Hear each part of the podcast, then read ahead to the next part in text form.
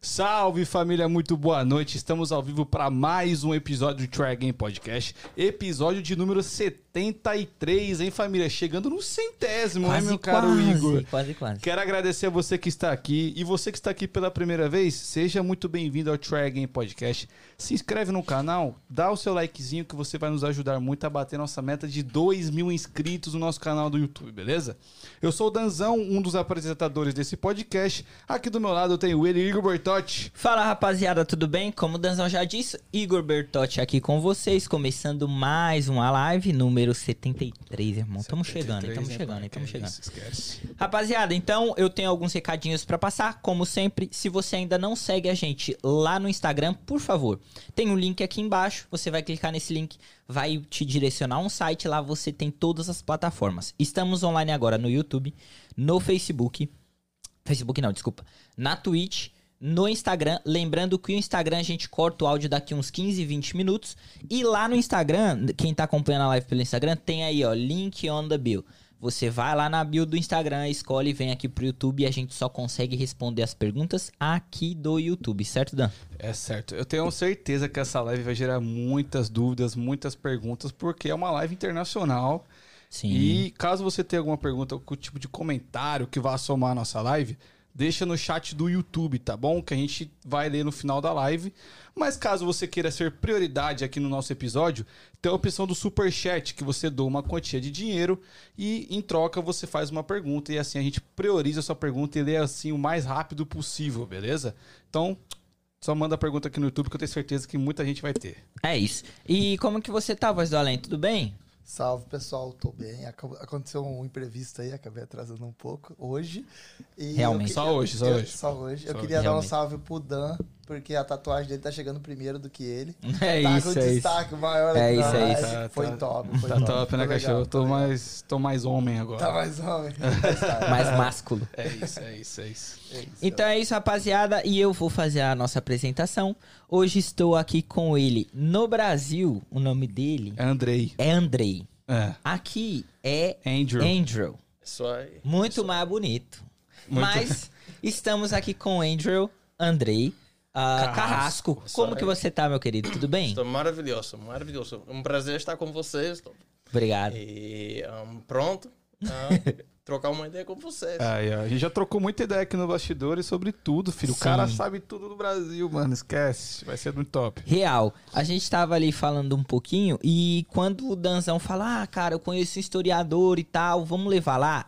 Eu pensei, cara, mas você vai levar um cara que conta história lá, velho? Tipo assim, pô, depois eu fui pesquisar a fundo o que era um historiador e descobri muita coisa sobre, e a gente vai bater um papo sobre isso, né? Andrew ou Andrei, eu vou chamar de Andrei. Vou chamar de Andrei, ok. Andrei, pra gente começar e construir a nossa história, você é americano, mas da onde você nasceu, quando nasceu, enfim. Beleza, então eu sou Andrew Carrasco e eu sou da Califórnia. Ah, da Califórnia. Eu sou do sul da Califórnia, entre Los Angeles e San Diego. Na praia, na litoral, na vida boa. No sol. E eu tenho 33 anos. Eu acabei de chegar aqui o 2 de setembro aqui em Boston. Entendi. E então, onde você estava, nego? Eu estava na República Dominicana, na verdade. Eu estava trabalhando com um time de beisebol profissional dos Estados Unidos. Se chama Detroit Tigers. Porra, que da hora. Estava dando aula de inglês lá, né? Você falou. Exatamente, dando aula de inglês para o jogador, cultura norte-americana. E esse time de beisebol é dos Estados Unidos? Detroit Tigers, era Major League Baseball. E o que ele estava fazendo lá? Eu estava ensinando o jogador. Não, hoje o time. São academies, né? São tipo... Então, o sistema de beisebol começa na República Dominicana para o jogador internacional. Que não de Porto Rico e não do Canadá, certo? Então, brasileiro, japonês, mexicano, todo mundo vai para a República Dominicana e aí começa a jogar bola, jogar beisebol lá. Se joga bem, vai para Arizona ou vai para Flórida e aí vai subir no time deles. E o sonho, claro, como chegar na Série A, com o Flamengo, Corinthians. Sim. Era Cruzeiro. Um abraço para todos os mineiros. Ou para chegar no Flamengo. Então, como Série A, mas começa no na base ali. Uhum. Aí sube, aí, e aí faz tempo, como 5 anos, os times tinham uma academia, uns 30 times em Venezuela. E em Venezuela tinha muito brasileiro, profissional, uhum. jogador. Os olheiros foram uhum. para o Brasil, São Paulo, e para Londrina, uhum. Paraná. As comunidades japonesas. Linda cidade, por sinal. Londrina. É. Porque tem muito japonesa. E a japonesa joga beisebol e judô. Judocas, um abraço para todos os judocas lá no Brasil, eu acho que é parecido com ter no futebol, por exemplo, o Paris Saint-Germain tem escolinhas no Brasil, a Inter de Milão, acho que é mais parecido com isso, né? Então, a cultura, aí jogavam lá na Venezuela muitos desses jogadores brasileiros, mas fecharam tudo por causa da coisa política. Então, todo mundo está na República Dominicana, os 30 times, tem uns times e tem uma liga. Aí joga, etc. Aí terminei, aí arrumei um trabalho aqui em Boston, uma ONG internacional que trabalha na África com os países na África. Moçambique. E eu trabalho com Moçambique, porque eu falo português. Então arrumei esse trampo, aí eu estou trabalhando aí desde o 6 de setembro. Sozinho aqui, cheguei aqui com o som de crescer, correr atrás aqui. É. Que legal, André. Legal, legal. Porra, muito foda. Acredito que a gente já pode começar a entrar na sua profissão, claro, né? na questão história mesmo, sim, histórica e tal. A gente estava conversando há pouco sobre política, sobre essa confusão que tá agora, Lula, Bolsonaro, essas paradas todas, e como você acompanha e acompanhou, a minha pergunta pra você não foi, você acompanhou a época do Lula e tal, e você falou, era uma época de muito crescimento e tudo. Atualmente, com essa parada que tem entre Lula, Bolsonaro,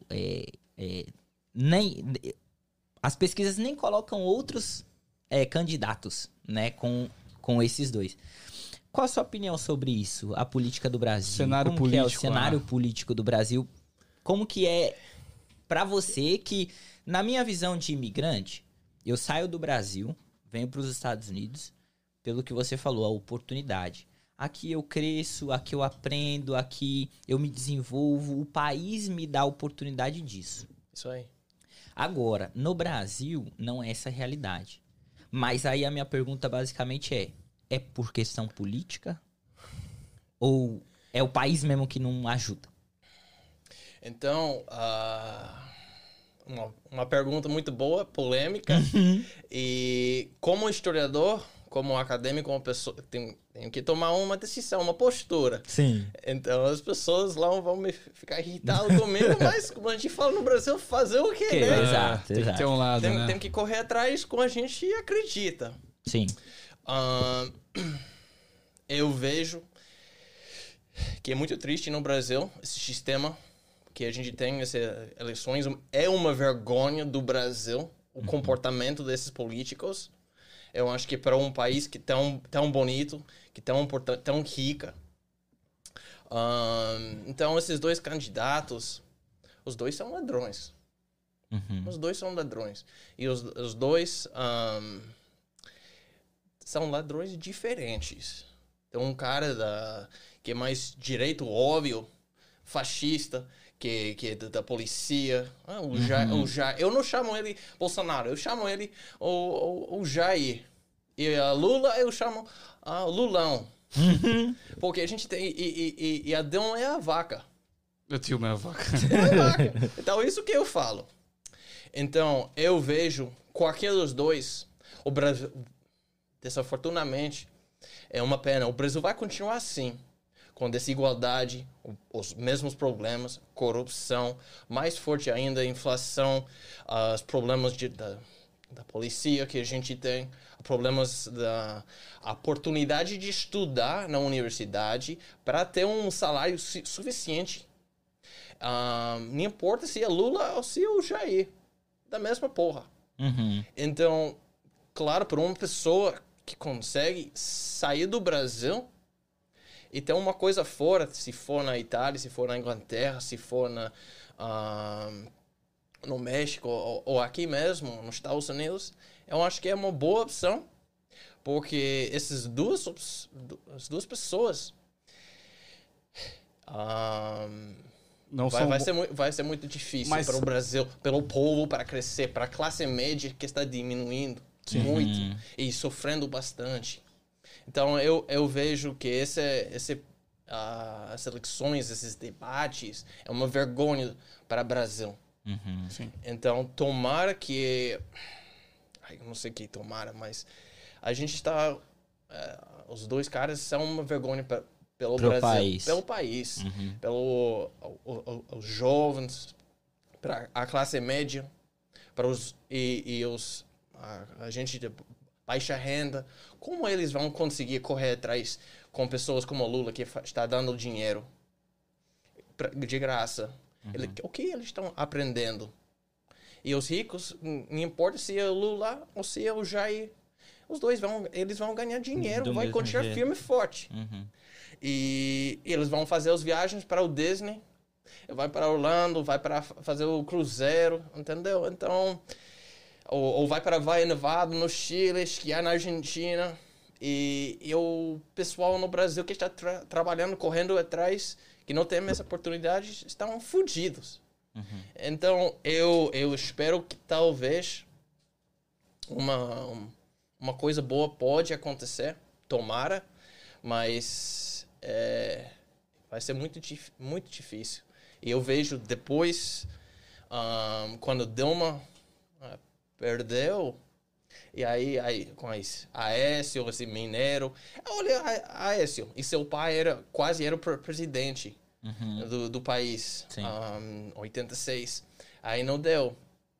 Então eu vejo essas mesmas pessoas estão no poder, a mesma coisa está acontecendo, e como o Brasil, ordem e progresso, a democracia pode acontecer. E eu sei, igual você é corintiano, eu vou falar um abraço para todos os corintianos. A democracia corintiana, para mim, e o Sócrates... Claro, sou flamenguista até morrer. Mas eu gosto muito do Sócrates. Sim. E eu vi um livro dele lá quando eu estava em São Paulo, em 2017. Eu estava num museu, eu vi no vidro, eu vi um livro sobre a história da a democracia corintiana. Aí meus olhos... Como você vê uma gata, uma bundão gostosa, assim, porra. E aí eu parei, eu vi esse livro, tirei uma foto, eu falei, porra, eu quero saber quem é esse Sócrates, esse magrão, o doutor. Sim. Eu fiquei apaixonado, eu comecei a ler, descobri quem ele é, como jogador, como pessoa. E ele tinha os vícios dele com a cachaça, com a cerveja, com a mulherada. Mas como jogador, o que pode fazer, bicho? Entendeu? Mas ele foi muito importante na democracia e com a pessoa.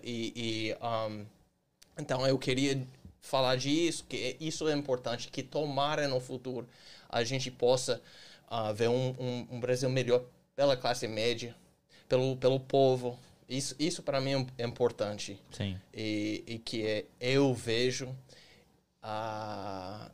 este ano. Mas apesar de tudo, o brasileiro é feliz. Sim. E eu gosto. Eu fiquei muito apaixonado pelo Brasil por causa dessa alegria, esse calor humano. Eu quero que o pessoal saiba disso. E eu acho que muitas pessoas da fora, da Itália, da Espanha, as pessoas que vêm para o Brasil... conhecer, até os mesmos latinos. O Brasil é especial. Mas o Andrew, você morou no Brasil há algum tempo, né? Você falou muito sobre a corrupção, é que os dois não são os ideais para o Brasil. Você enxerga que o presidente é o principal problema do Brasil? Ou você acha que o Brasil tem muito mais problemas? E quais são eles? Então, é um grande problema, mas sempre vem da família, sempre vem do pai, do mãe, do comportamento, de respeito para os outros. Onde você está jogando o lixo? A cultura, né? É a cultura. Como você está falando com outras pessoas? Como você respeita o tempo? Como você está contribuindo à sua sociedade? Não para passar a perna do outro. Então eu acho que isso é uma boa forma de ajudar a correr atrás para melhorar o nosso Brasil. Uhum. Eu acho que desde da casa, isso é uma forma boa e uma fonte para melhorar as coisas, eu vejo. E também eu vejo... Eu acho que isso vem da família, da pessoa. Você acha que a cultura brasileira tem que mudar? Do fato de sempre querer dar um jeitinho... Sempre querer dar um... Sim. A gente tem ciência disso. O brasileiro tem ciência disso. Eu quero mudar da água pro vinho. Vocês já jogaram política na roda para ele falar sobre, entendeu? Sim. E ele tirou de letra. Onde você aprendeu esse português? Seu português é muito bom. Obrigado. Então, eu aprendi... Sou autodidata, no final das contas. Eu sou autodidata. E eu aprendi lendo o Diário Catarinense. Um abraço para todos os manezinhos catarinenses aqui, estavam juntos. Mas lendo muito. E a Folha. Lendo. E a minha mãe brasileira, eu perguntava a ela, Elisiana, que está assistindo, um abraço, um beijo para ti. E eu escutava muito português. No português. Eu perguntava... Ela pergunta, como eu posso dizer isso? O que está acontecendo? Lendo. E eu sempre na cabeça pensei, como eu posso discutir e falar política, defender com os historiadores, os acadêmicos, os políticos, e em um nível alto, intelectual, e entender entender o Brasil, ou tentar entender o Brasil, porque é muito complexo, um país diverso, regional. O sul do Brasil, Rio Grande do Sul, os gaúchos, são muito diferentes dos caras do norte, de Manaus, entendeu? De Rondônia. O Rio de Janeiro, o Carioca é muito diferente. Mesmo a cidade do Rio de Janeiro, do interior de Rio de Janeiro. Sim, é diferente. Então, voltando, eu aprendi lendo e estudando sozinho, lendo com voz alta. E eu aprendi também o básico da língua portuguesa antes de vir para o Brasil com um professor. Foi um YouTube. E um cara se chama Professor Jason. E o Professor Jason, o canal dele é para espanhol e português. E eu aprendi A, B, C, D com ele. Mas em português, o som, como juntar os sons e as palavras simples juntos. E como a sambinha, sabe? Começar a mover, dançar um pouquinho, a ginga, como sentir confortável com as palavras. Mas o som é da cada letra, como juntar. É isso. Aí, treinando, como jiu-jitsu. Eu treino jiu-jitsu. Drill, de novo. Aí, vira um pouco, gira um pouco da palavra, da frase. Simples. Aí, the cat is fat. O gato é gordo. Aí, jogando isso. O carro é vermelho. Ok. O carro não é vermelho. Você foi mudando as paradas. Coisas pequenas. Aí, como eu posso dizer ainda? Como a palavra ontem, anteontem, amanhã. Treinando. Sozinho. Aí, eu comecei. Antes de vir para Brasil, Floripa, eu treinava com o meu cachorro. Ele lá, o Evander, com o Evander Holyfield, que era a raça dele, é boxer, boxer. Aí eu falava pra ele. Um, dois, três. Eu escrevia. Porque eu sabia, quando eu vou pra Brasil, eu vou falar. Eu vou escrever. Porque você não pode falar, tu tens que ler e entender como escrever. E escrever bem. Porque as coisas juntam. Porque se você sabe como escrever e falar, você sabe ler, as coisas juntam, combina. É como treinando o corpo. Se você não tem abdominal, você não vai ter o ombro, coordenação. Então, e coxa, tudo tem que encaixar. Todo mundo. Então, é a mesma coisa com idioma. E treinando e sem medo. Bolo para frente. E eu travava muito a língua. Não tem como, né? São línguas muito diferentes, né? O inglês, até a origem das línguas são muito diferentes.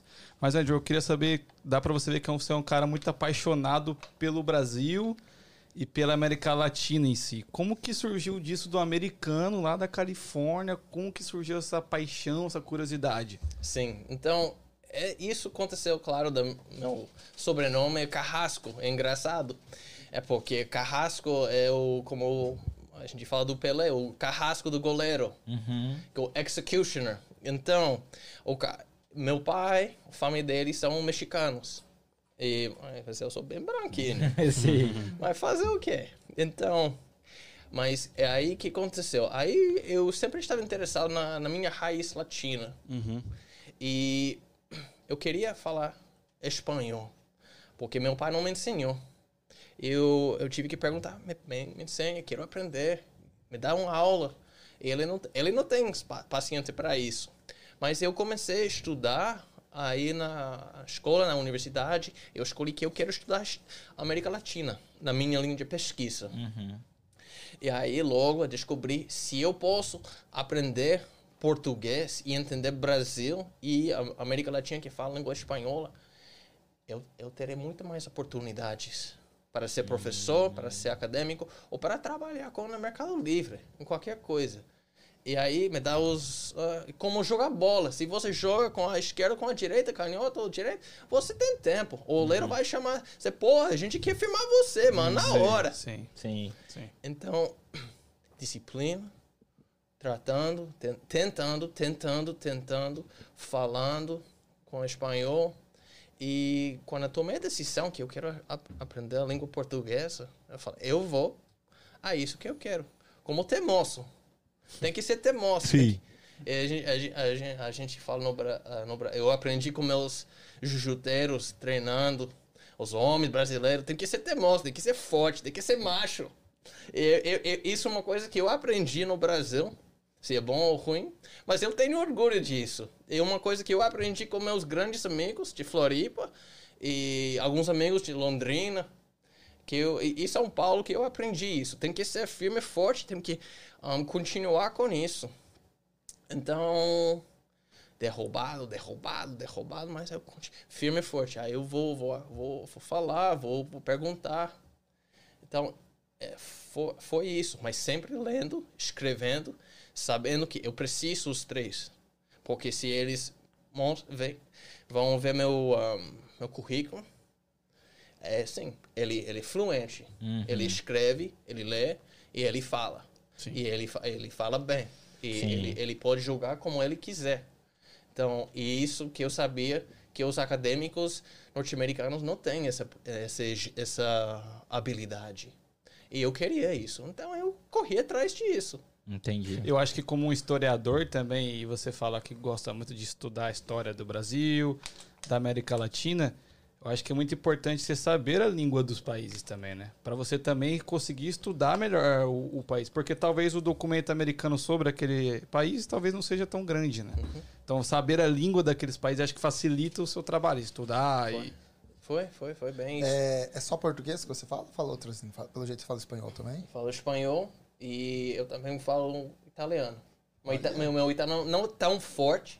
Mas é engraçado, porque meu italiano puxa um sotaque brasileiro. Engraçado, é muito engraçado. Os italianos falam, você é brasileiro. Eu falo, não, mano, eu sou de Los Angeles, sou da praia, tá ligado, bicho? Mas, não, Então você fala inglês, português, espanhol e italiano. Isso aí. Pretende aprender mais alguma? No ano passado, eu estava mexendo com russo. Nossa senhora. Nossa. Eu pensei que você ia falar francês, que também não é tão... Foi pro russo. Vamos trocar do nada. Vamos pro russo, alemão. Porque eu estava muito interessado na relação entre Brasil e Rússia. Porque os Estados Unidos estavam muito ligados com o Brasil. Sim. Mas também tem a relação entre a Rússia e o Brasil. Aí eu corri atrás disso um tempo, uns 8, 9 meses. E eu gostei, mas aí eu fui para a República Dominicana, eu tive que deixar isso. Eu falei, as russas vão esperar para mim logo. Já que a gente entrou nesse assunto entre Rússia, Brasil, Estados Unidos, agora tá uma parada aí de, Estados Unidos, a Rússia, tá um clima meio tenso. E hoje eu vi, acho que o Putin se pronunciou em algum lugar, dizendo que ele está muito bem preparado se tiver uma terceira guerra, e ele não se preocupa com isso, porque os armamentos dele é bom. Eu vi que ele falou em algum lugar. E o que você pensa sobre essa parada de uma terceira guerra, uma possível guerra? Você acha, na sua opinião, como americano, que se houver... Os Estados Unidos está bem preparado? Não está, pelo que você estudou? Como que é isso? Os Estados Unidos sempre está preparado. E a Rússia também. Eu acho que eles estão jogando um jogo ali. Um joguinho. E, o Vladimir Putin, ele é judoca. Ele é faixa preta do judô. Uhum. Então, ele sabe como jogar. E ele é muito bom, parece. Claro. Ele é muito bem treinado. E ele não é burro, ele é inteligente. Ele era agente da CIA, um bagulho assim. Da CIA da Rússia, como chama? Esqueci. Enfim. Vai aparecer um segundo na minha cabeça. KGB. É isso mesmo. KGB. É, KGB. Ele era agente dessa... É uma CIA russa, né? Sim, é isso. Mas eu vejo que... Eu sempre pensava, um país tão forte... como a Rússia, porque eles não podem matar, destruir uma vez a Ucrânia, assim. Sim. É uma pergunta interessante, mas eu acho que eles estão fazendo... Um joguinho, coisa geopolítica. Sim. Eu acho que é igual como o Brasil manda a Sul-América, com a coisa de geopolítica. O Brasil manda a Bolívia, Paraguai, Argentina, sempre... A fronteira, eles mandam. Eles são o poder. É verdade? O com Brasil certeza. É a cabeça da América Latina? A sul do Brasil. Sul-América. A Sul-América, eu digo. Ah, tá. Ok. E então... Eu vejo... A gente está vendo um jogo do geopolítica entre os Estados Unidos... e a Rússia, e os dois são muito potentes, muito fortes. É muito parecido com a Guerra Fria, o que está acontecendo agora?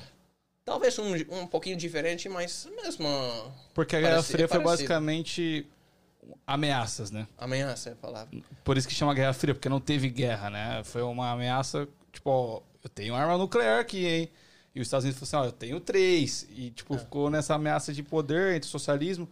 É mais ou menos isso, né? É. Mais ou menos isso entre Rússia e Estados Unidos. Mas, assim, eu sou leigo nessa parada de política. É algo que eu não tenho um gabarito assim pra entrar. Vamos debater política, André. Não, eu não sou esse cara.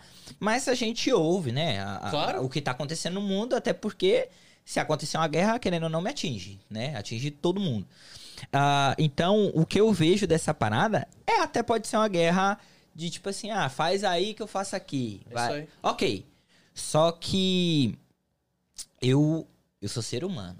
E o ser humano se preocupa com qualquer coisa. Uhum. E uma guerra pode ser, sei lá, e ainda mais nuclear, onde hoje tem essa potência. Basicamente, a minha pergunta é, se realmente houver uma guerra? Eu acho que não. Eu acho que é uma coisa econômica. Guerra econômica. Ok. Porque a gente não pode ter isso. Destruir o país, o mundo inteiro, literalmente, assim. Você acha que é só uma ameaça de poder? Eu acho que é uma coisa, um jogo econômico. Tipo assim, ó, eu tenho arma nuclear. É isso. Não é uma guerra nuclear. Eu digo, é uma guerra, uma batalha, de ego. Sim, mas de dinheiro. Econômica, de moeda. Mas o Vladimir Putin tá perdendo dinheiro pra caramba, fechou o país, um monte de empresa saiu de lá e todo mundo tá fazendo sanções pra que ele cada vez mais seja excluído. Boicotado, né? Isso é parte da batalha econômica, isso é forma de guerra econômica. Eu vejo isso. É uma forma de lutar contra ele. Resistir ou dizer que a gente não está contra de você, mas a arma é a forma, é o banco, é a moeda, é a coisa econômica, é financeira. Entendi. E no final das contas, quem vai sofrer são o povo russo. O pessoal que trabalha para quê? Para quase nada.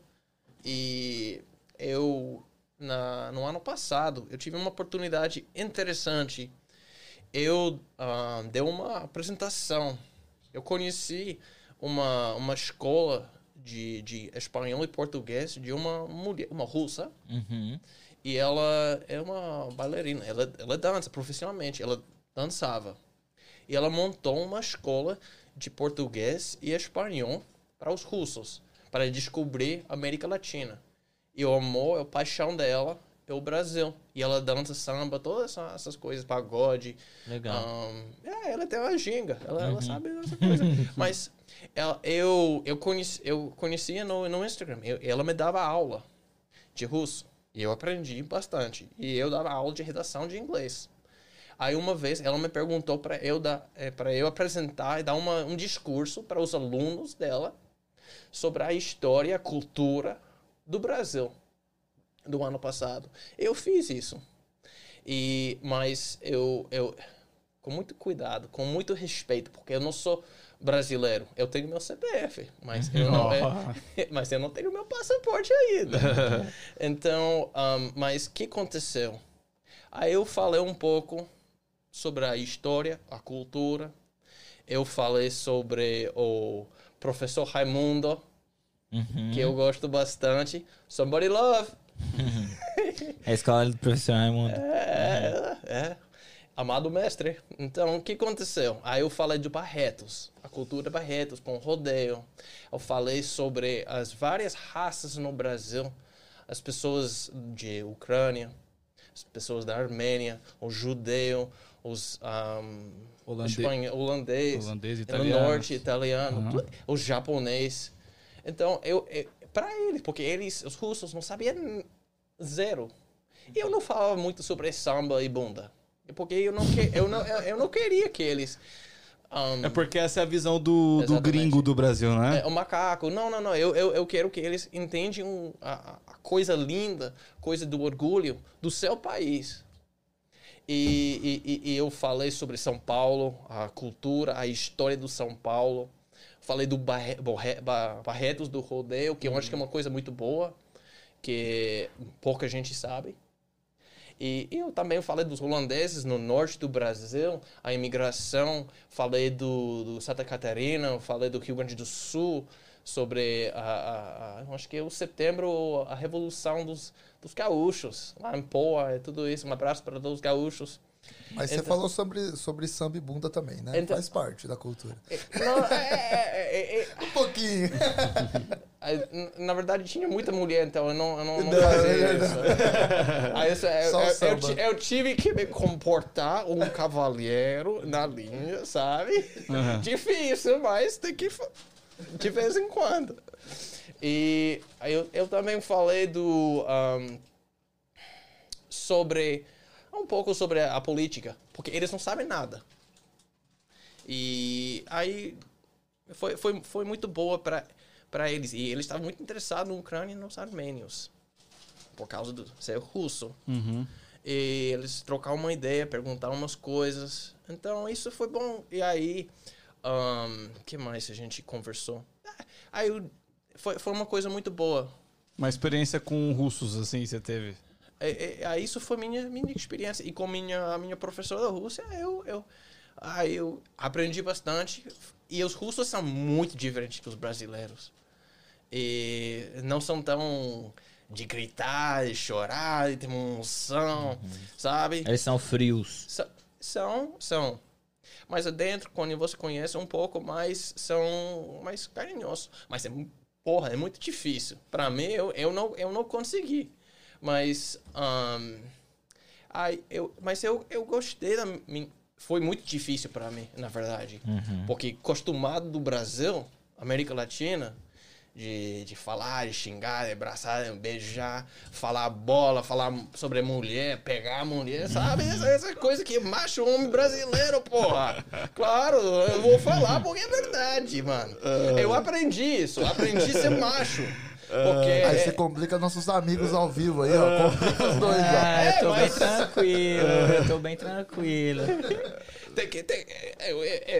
o Carrasquinho vai falar, tá legal, mano? Então, tem que ser um pouco polêmico. O polêmico vai continuar. Então, foi isso. E eu gostei bastante, mas eu fui muito delicado e com muito respeito como eu falava, como eu ensinava a história, a cultura brasileira. E eu falei da luta também. Uhum. Para todos os lutadores, um abraço para vocês. Porque é importante. Não somente bola. E também eu falei de vôlei. E eu falei de futebol feminino, que é importante falar. Porque a gente sempre fala do homem. E a Série A e a Série B. De vez em quando, a Série C. Um abraço para o meu Figueirense. Filme forte na Série C, mas... Vai dar não. A gente vai filme forte. E o Havaí vai para a Série B, depois Série D. Beleza. Mas é isso que eu quero falar sobre esse assunto. Você falou muito sobre a experiência do Brasil... em relação para os russos. Mas eu queria saber de você como americano. Uhum. Eu imagino que você conviva com outros americanos também. Qual que é a visão do americano em relação a imigrante? A Brasil, brasileiro, ao latino? Certo. Caralho, quebrou tudo. Realmente existe o preconceito como a gente vê que existe o preconceito. Certo. Como que você vê isso? Eu sou de Orange County, Califórnia. Eu sou entre San Diego e Los Angeles, na litoral. E... na verdade, muito perto da sede do Gracie Barra. Então, para o pessoal que sabe onde fica, eu estou aí. Eu morava lá. E a gente tem poucos brasileiros. A maioria dos brasileiros que eu conheço lá são de luta, são de jiu-jitsu, são da UFC, são da MMA. Uhum. E tem pessoas que trabalham lá que não são. Mas a postura, como o estadunidense, o gringo pensa, é o cara que está correndo atrás, está fazendo suas coisas. A maioria dos brasileiros que eu vejo que estão aqui são brancos, ok? São brancos. E o americano, um pouco mais moreno, não liga como de imigrante. Tá tudo bem. E... eu acho que porque eles não têm muito contato. Ou entende, conhece o Brasil, a imigração. Isso, mas eles são, na minha região,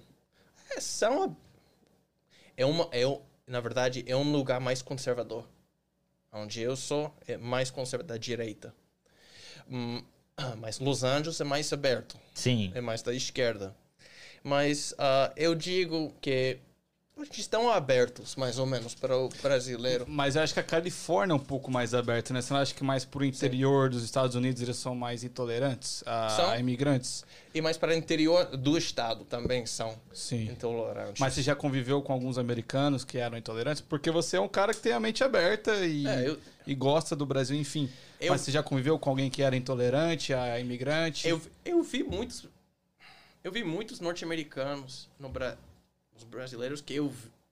Os norte-americanos que eu convivia ou que eu via no Brasil, eu vi muitos deles criticando o Brasil e o brasileiro. E isso eu não gostei pra nada. Eles falam como eles são, os norte-americanos são superiores. Sim. A gente tem isso, a gente faz isso, a gente tem esse comportamento. É isso que me fica irritado. Eles, lá no Brasil... criticando o Brasil. O gringo lá, que mora lá, o estadunidense está criticando o brasileiro, como ele vive, porque a gente são melhores, porque é isso. A gente, a garçonete faz, o garçom faz isso nos Estados Unidos, aqui não. Porque... reclamando. Eu vejo muito como ser superior. Entendi. E isso é muito forte. Isso eu não gosto e acontece muito. Mas eu vejo o povo brasileiro aqui, a maioria que eu vejo, são trabalhadores. Sim. Tá correndo atrás do seu ali. E eu falei para uma... não sei se ele está assistindo, meu amigo Daniel Sarafian. Tamo junto, mano. Lutador do UFC. É um grande aluno meu e também amigo. Eu falei para ele uma vez, as pessoas não vêm para os Estados Unidos para comida. E as pessoas Pra... Sim, sim. Não, eles vêm pra botar comida na mesa e trabalhar, bicho. É isso, é isso. E a gente conversou sobre isso. É a oportunidade de, como a gente fala no Floripa, a bonfufa, o dinheiro, a grana. Sim. Andrew, você tocou num assunto muito interessante, o Danzão puxou, mas eu queria voltar um pouco, que você falou sobre cor de pele. Uhum. Racismo é uma parada que, tanto no Brasil, tanto nos Estados Unidos, é muito forte. Há pouco tempo a gente teve o caso do George Floyd, do que aconteceu. Vini Júnior, agora recente. É, né? O Vini Júnior, jogador de futebol agora que aconteceu recente. Mas eu sei que tanto no Brasil quanto... Aí você vai me responder quanto aqui. É forte, é algo que ainda acontece muito, é algo que tá... vou usar essa palavra, está incrustado na história dos dois países. Com certeza. Isso é uma boa pergunta, eu gostei disso, porque é uma coisa que eu quero falar. Primeira coisa que passa na cabeça é isso. Quando eu morava no Brasil, em Santa Catarina, em Florianópolis, a primeira vez eu vi muito racismo contra o negro. Foi muito, muito, muito evidente e forte para mim. O negão, a negona. Uhum. Eu nunca vi isso na minha vida. Eles falam. Sim. Sim. Em Floripa, sul do Brasil. Acho que o Brasil inteiro vai assim, é. Sim, mas... Sim. Mas eu vi isso. Com 23 anos, eu vi isso. Eu assisti, eu fui um testigo a isso. Testemunho, acho que é a palavra. Uhum, e foi muito forte para mim, para ver como a forma, como ser tratado o negro, o afro-brasileiro, como eles é tão evidente na sua cara, uhum. A forma de falar, como se trata. Em Floripa, e eu claro não gostei. E então isso foi muito forte para mim, como é tão fácil de falar sobre esse assunto. E vou aí falando do caso dos Estados Unidos e o racismo. É o fundamento, é a base do nosso país, é a escravidão, é a desigualdade. E aí isso vai para meu segundo ponto, é sobre as semelhanças entre o Brasil e os Estados Unidos. E uma das coisas que eu vou falar depois é sobre a escravidão, entre os dois, como é tão forte e muito parecido com os dois países, certo? Mas sobre os Estados Unidos, aqui estamos em Boston. Boston é uma cidade muito forte, com problemas historicamente com pele. Com racismo. Com racismo, com os irlandeses e os negros. E os italianos. Muito forte isso. Olhem, lutam, peleia, lutando, porrada, uhum. Literalmente. Não gostam. Por causa da cor. Por causa da cor. Aqui nessa cidade, aquela uhum. cidade.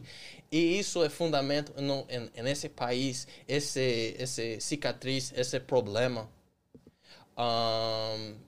Racismo é evidente. Atualmente, não é um pouco escondido.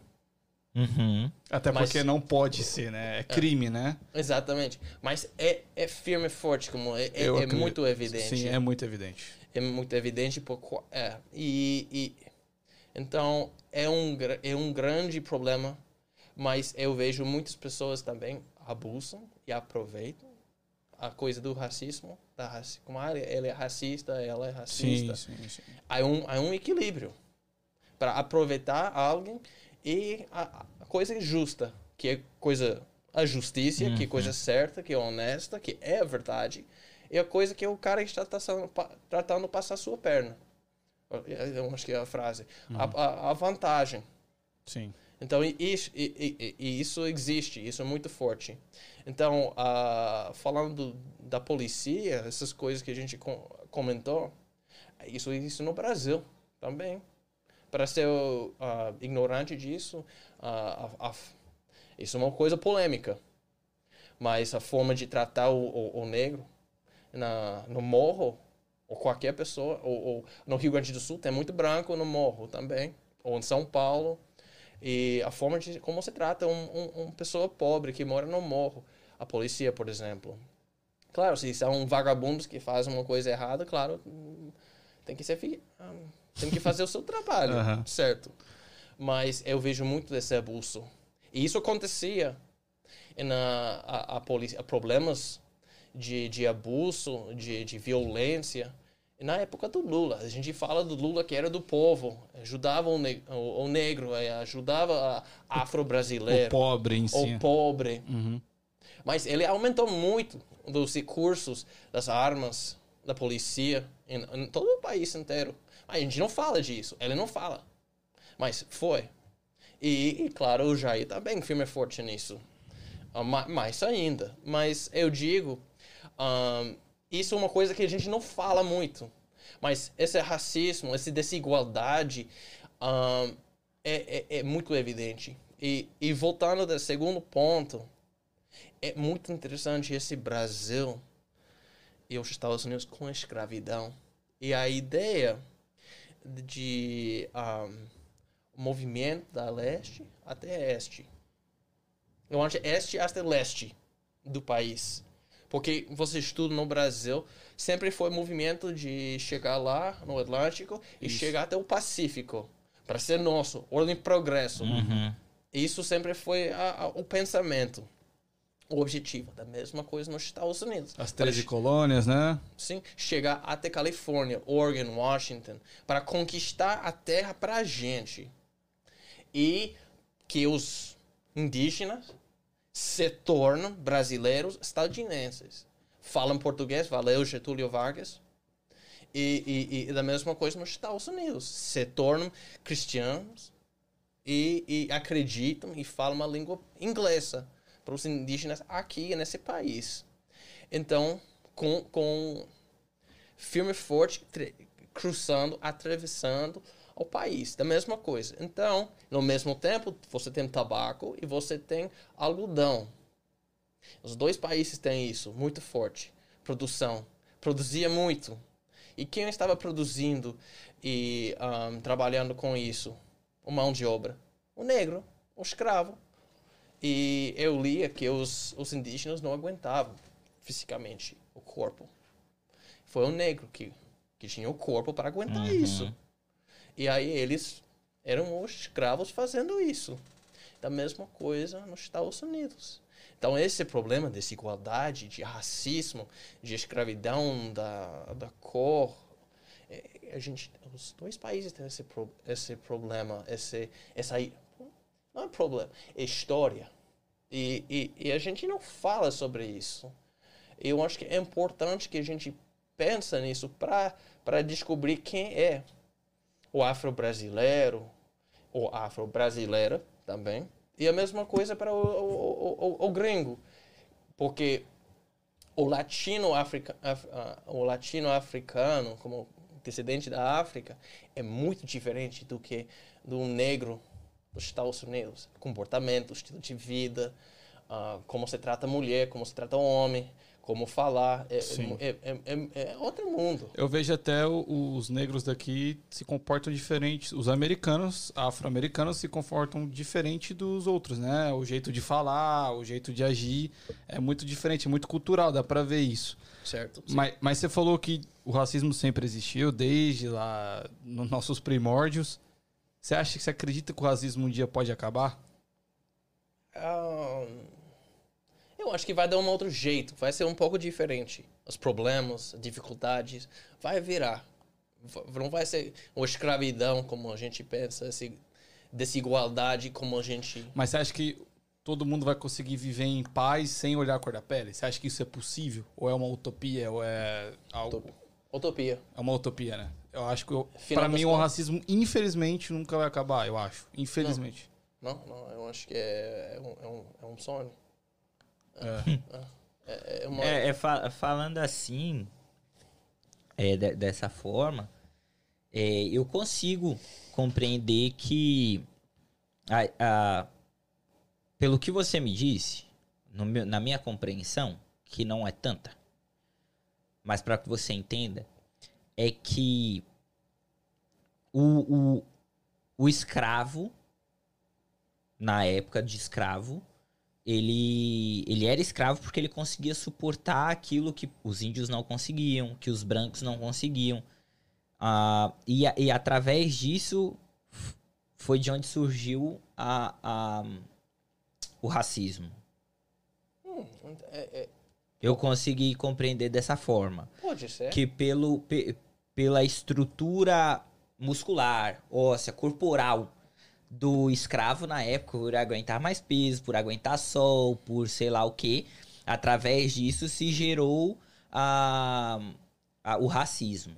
É, então tem muito discussão sobre isso, porque isso a gente fala sobre o dinheiro, a classe. Sim. A sua classe socioeconômica. Eu acho que... Então, eu acho que esse problema vem com esses caras, vem no barco. Aí chegar, aí começa a pensar sobre esse preconceito. Esse preconceito começa lá na África, quando eles encontram o cara, aí deixa aqui. Aí o pensamento da maioria do pessoal no Brasil, história colonial, é que o negro vai trabalhar, o escravo vai ficar, como eu posso dizer, é o escravo. Ele vai ficar dominado. Em condições subhumanas, caramba. Ele vai ser dominado, ele é dominado, ela Sim. é dominado. É isso o pensamento. Sim. Então, aí ele não tem acesso. Aí vem no século XX sobre pensamento, porque ele não tem acesso do dinheiro. Por causa dele não tem acesso do dinheiro, oportunidade para estudar, para correr atrás. Aí ele fica na pobreza. E isso, então, é uma coisa, pensamento, mas também eles não tinham acesso e oportunidade, estrutura.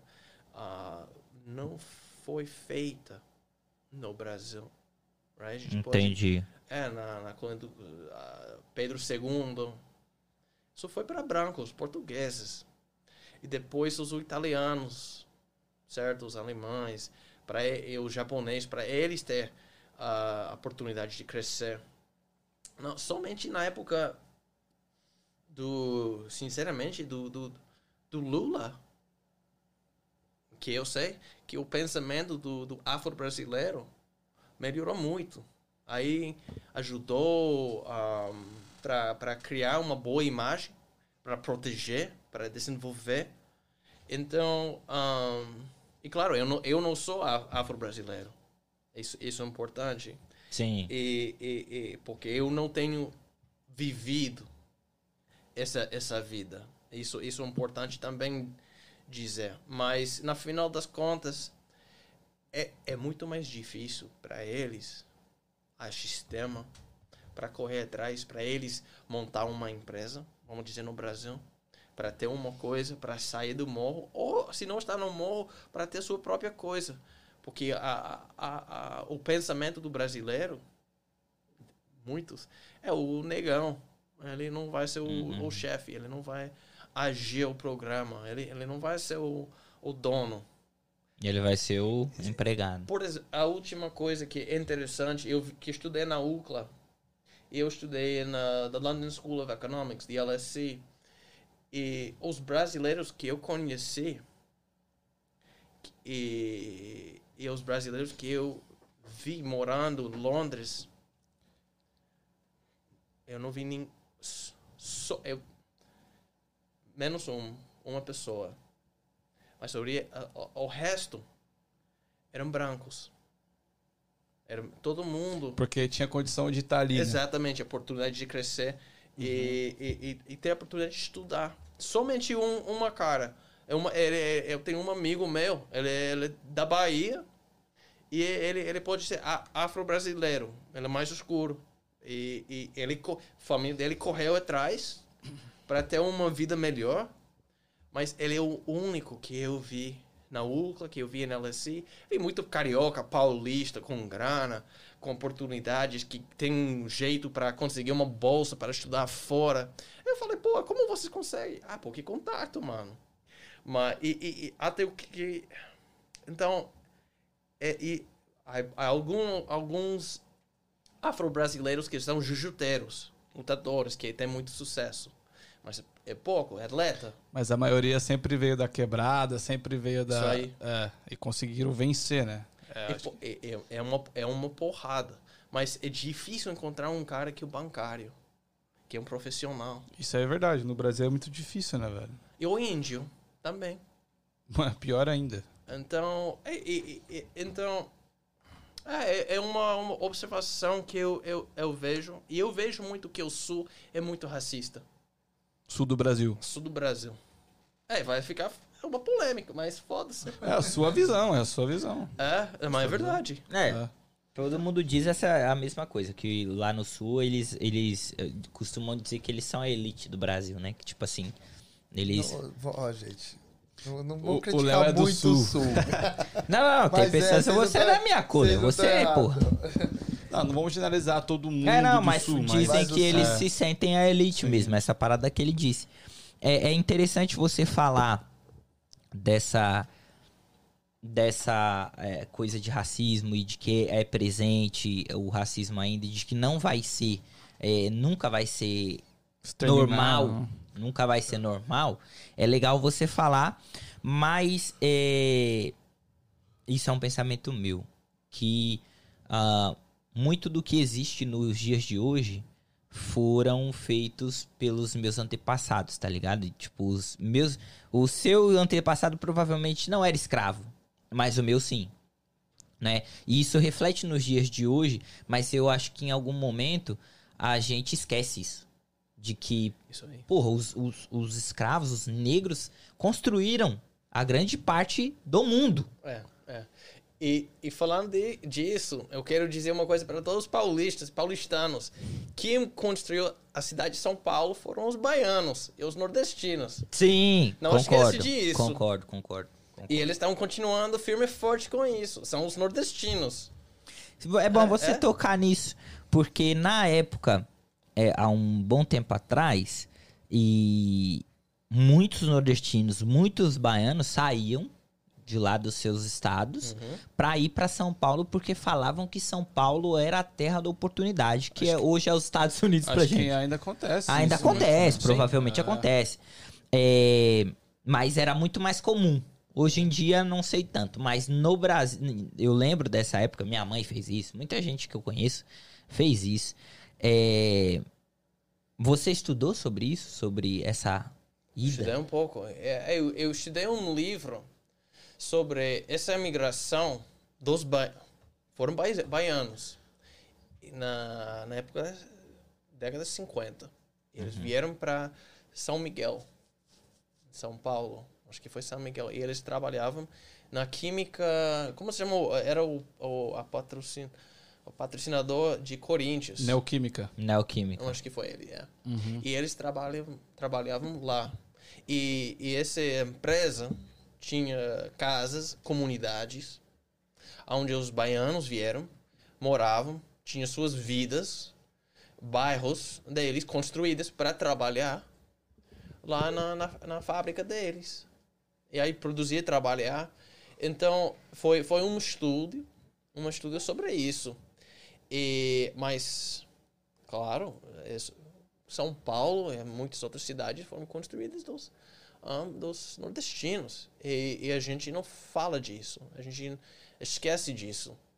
Eu acho que é muito importante de pensar e agradecer essas pessoas e saber eles trabalham. É porrada.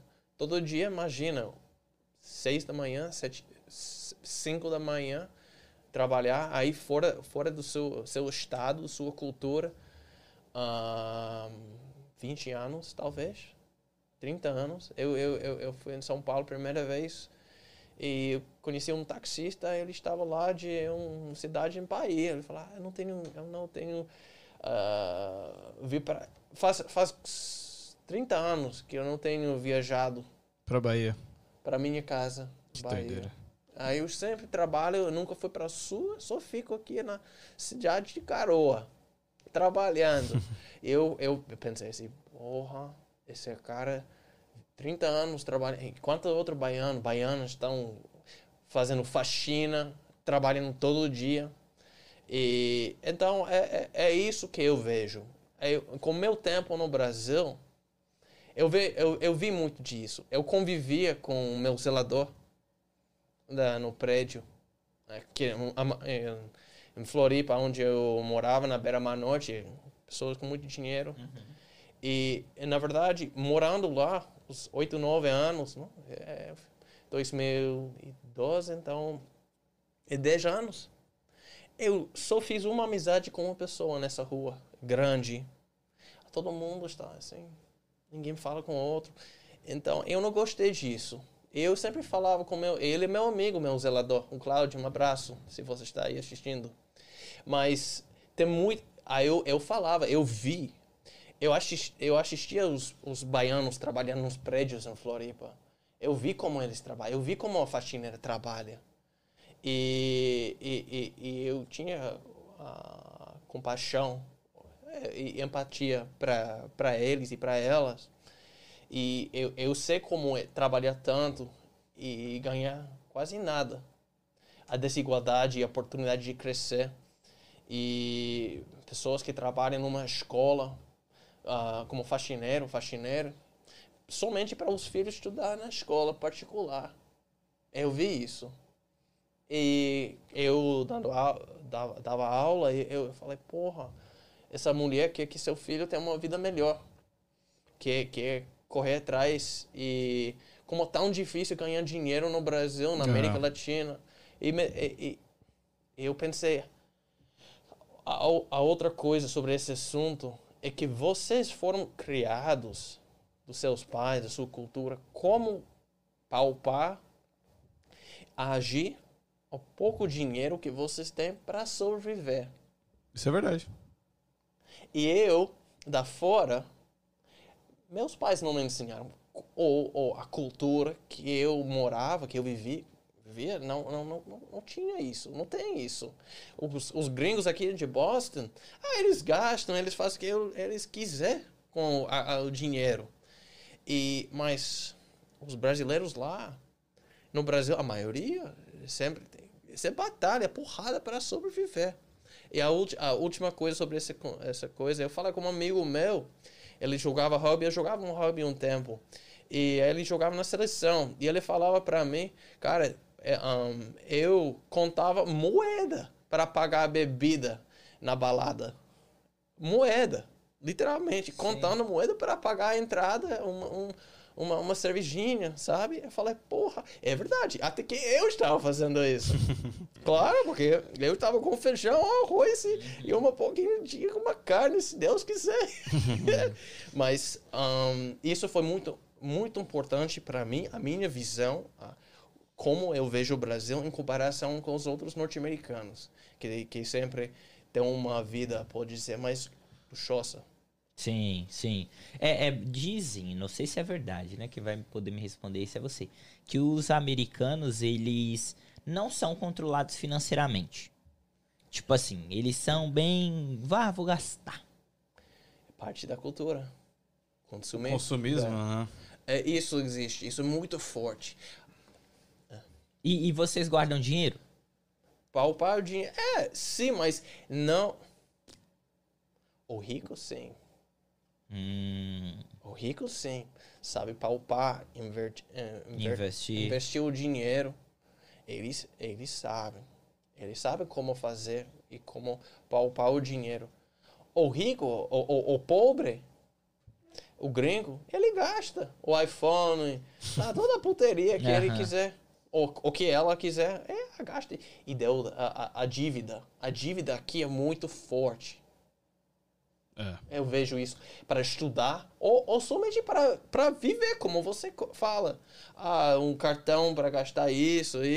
Sim. Eu não fui criado assim, mas é muito comum a consumir e gastar sem ter o dinheiro na conta. Entendi. A maior dívida dos Estados Unidos é bolsa de estudo, né? Educação.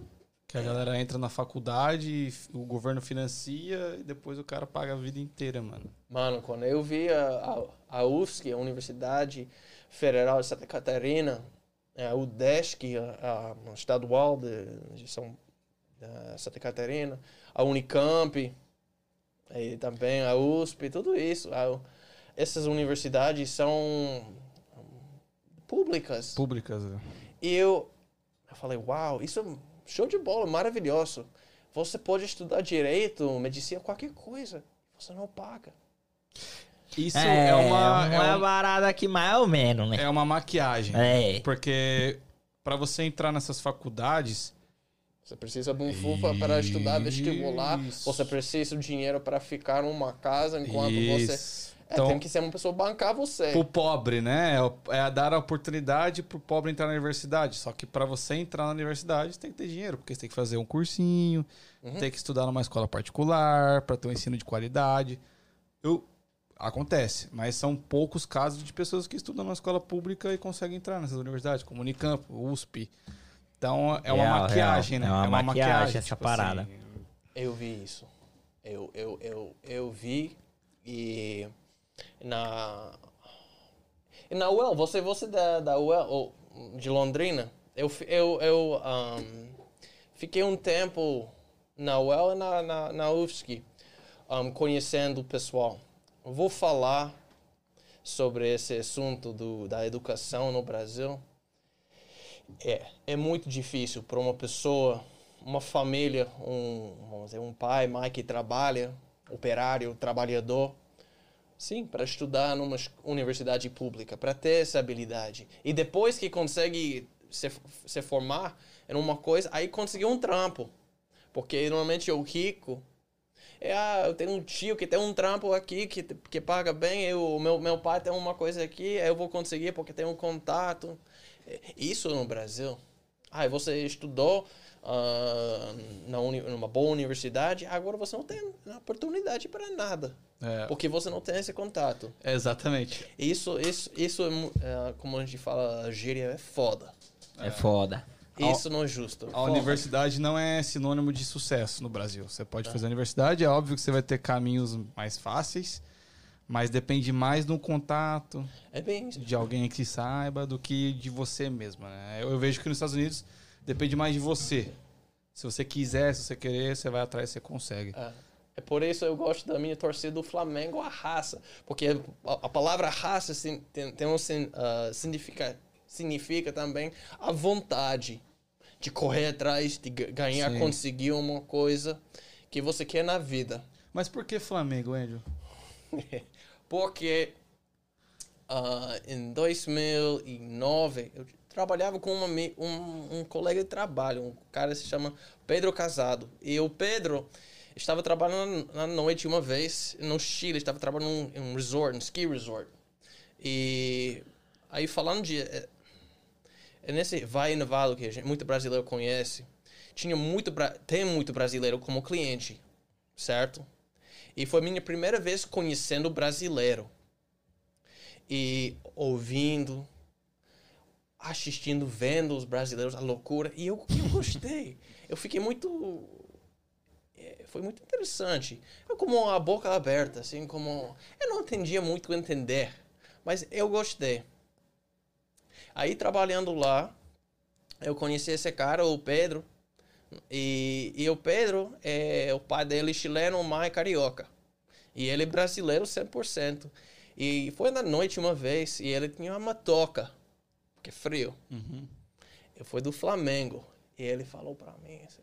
Oi, meu irmão, assim, eles são campeões do meu time, Flamengo. Eu falei, porra, eu quero ser campeão também, eu sou Flamengo, mano. Aí zerou, deu, eu sou flamenguista. Então foi porque foi o primeiro time que te apresentaram, basicamente isso. Eu falei, eu vou ficar com ele, isso é o meu primeiro time, esse é o meu Flamengo. E a minha mãe sempre fala, é Flamengo. Eu falei, não, é Flamengo. Sua mãe chama Tônia? Tônia. Ela mandou um negócio aqui no chat, mandou um emoji. Tá te assistindo. Então, que aconteceu com isso? Aí eu gostei do Flamengo. Aí eu acompanhava. Por um tempo, eu não acompanhava. 2010, 2009, nada. Aí meu time deu. Aí eu cheguei lá em 2000, em Floripa, sozinho, não conheci ninguém. A gente conversou sobre isso depois, mas... eu sabia que meu time é Flamengo. Aí sabia, meu time é Flamengo. Eu não sabia muito sobre Flamengo, a história, a cultura, nada. Mas é meu time. Então isso aconteceu. Então é isso que eu sou. Flamenguista. Como eu descobri. Flamenguista. Flamenguista, a nação. Andrew, você é americano de nascença, né? Você nasceu aqui e tal. Eu tenho uma dúvida que eu acho que a gente sempre fala aqui com outros convidados que sentam aqui, que é sobre tomar banho, né? Eu já ouvi dizer que americano não curte muito isso, não, né? Que ele, sei lá, de cinco dias na semana ele toma 3 em 3 dias. Isso é verdade? Isso é uma cultura? Isso é um mito? Que vocês tomam menos banho do que nós, por exemplo, nós brasileiros, se você deixar, toma 3 banhos, 2 banhos por dia. Uma coisa interessante que o norte-americano não sabe. O brasileiro, ele é muito limpo. Uhum. A presença do brasileiro é essencial, muito importante. Sim, a gente preza muito isso. Muito. Eu aprendi isso com minha irmã brasileira, Elisiana. Eu aprendi, a presença, a roupa, a forma, tem que cheirar bem, cheiro, tudo essas coisas. E eu não sabia nada disso. Então, é muito forte essa cultura no Brasil. De tomar banho, a roupa limpa, a presença. Isso é verdade. O brasileiro, ele é muito cuidadoso, né? Ele é muito... Claro. Então, o estadunidense, norte-americano, não é. E é verdade. Eu acho que também tem uma coisa com o clima. Sim. Eu acho que tem uma coisa com o clima. Mas você não acha que é mais cultural? É mais cultural, sim. Porque eu já ouvi falar que os médicos não recomendam dar banho nas crianças, né? Todos os dias. Não sei se isso é verdade. Tem essa parada, também já ouvi. Porque fala, pode perder a proteção da pele, essas paradas. Quando eu vim em 2012, eu nunca usava perfume. Eu não sabia, não entendia, não sabia muito disso. Eu aprendi que todo homem brasileiro usa isso. Sim. Eu descobri muita coisa. Como se comporta, como cumprimentar alguém, uma mulher, um homem, como falar, como usar o senhor, senhora, você, beleza, essas coisas. Muito... escutando, vendo. Eu fiquei muito tempo numa cafeteria em Floripa e olhando, vendo o que estava acontecendo. Eu aprendi muito sobre isso. E eu acho que isso foi o grande dificuldade, o desafio para mim, para ser parte do Brasil, foi como se comporta, como cumprimentar, como falar, como xingar, como falar. Viado, eu vou entrar nos assuntos agora. Que eu tenho muito... eu acredito que é o primeiro americano que sentou nessa mesa. Não, americano sim, né? Americano mesmo. Americano mesmo, que nasceu e tem a cultura americana. Então eu tenho algumas dúvidas. Vai lá. Eu queria trocar essa ideia de tipo assim... Já falamos do banho. Você falou que é uma questão cultural e beleza. Questão de mulher. Pegar mulher. Exatamente. Pegar mulher.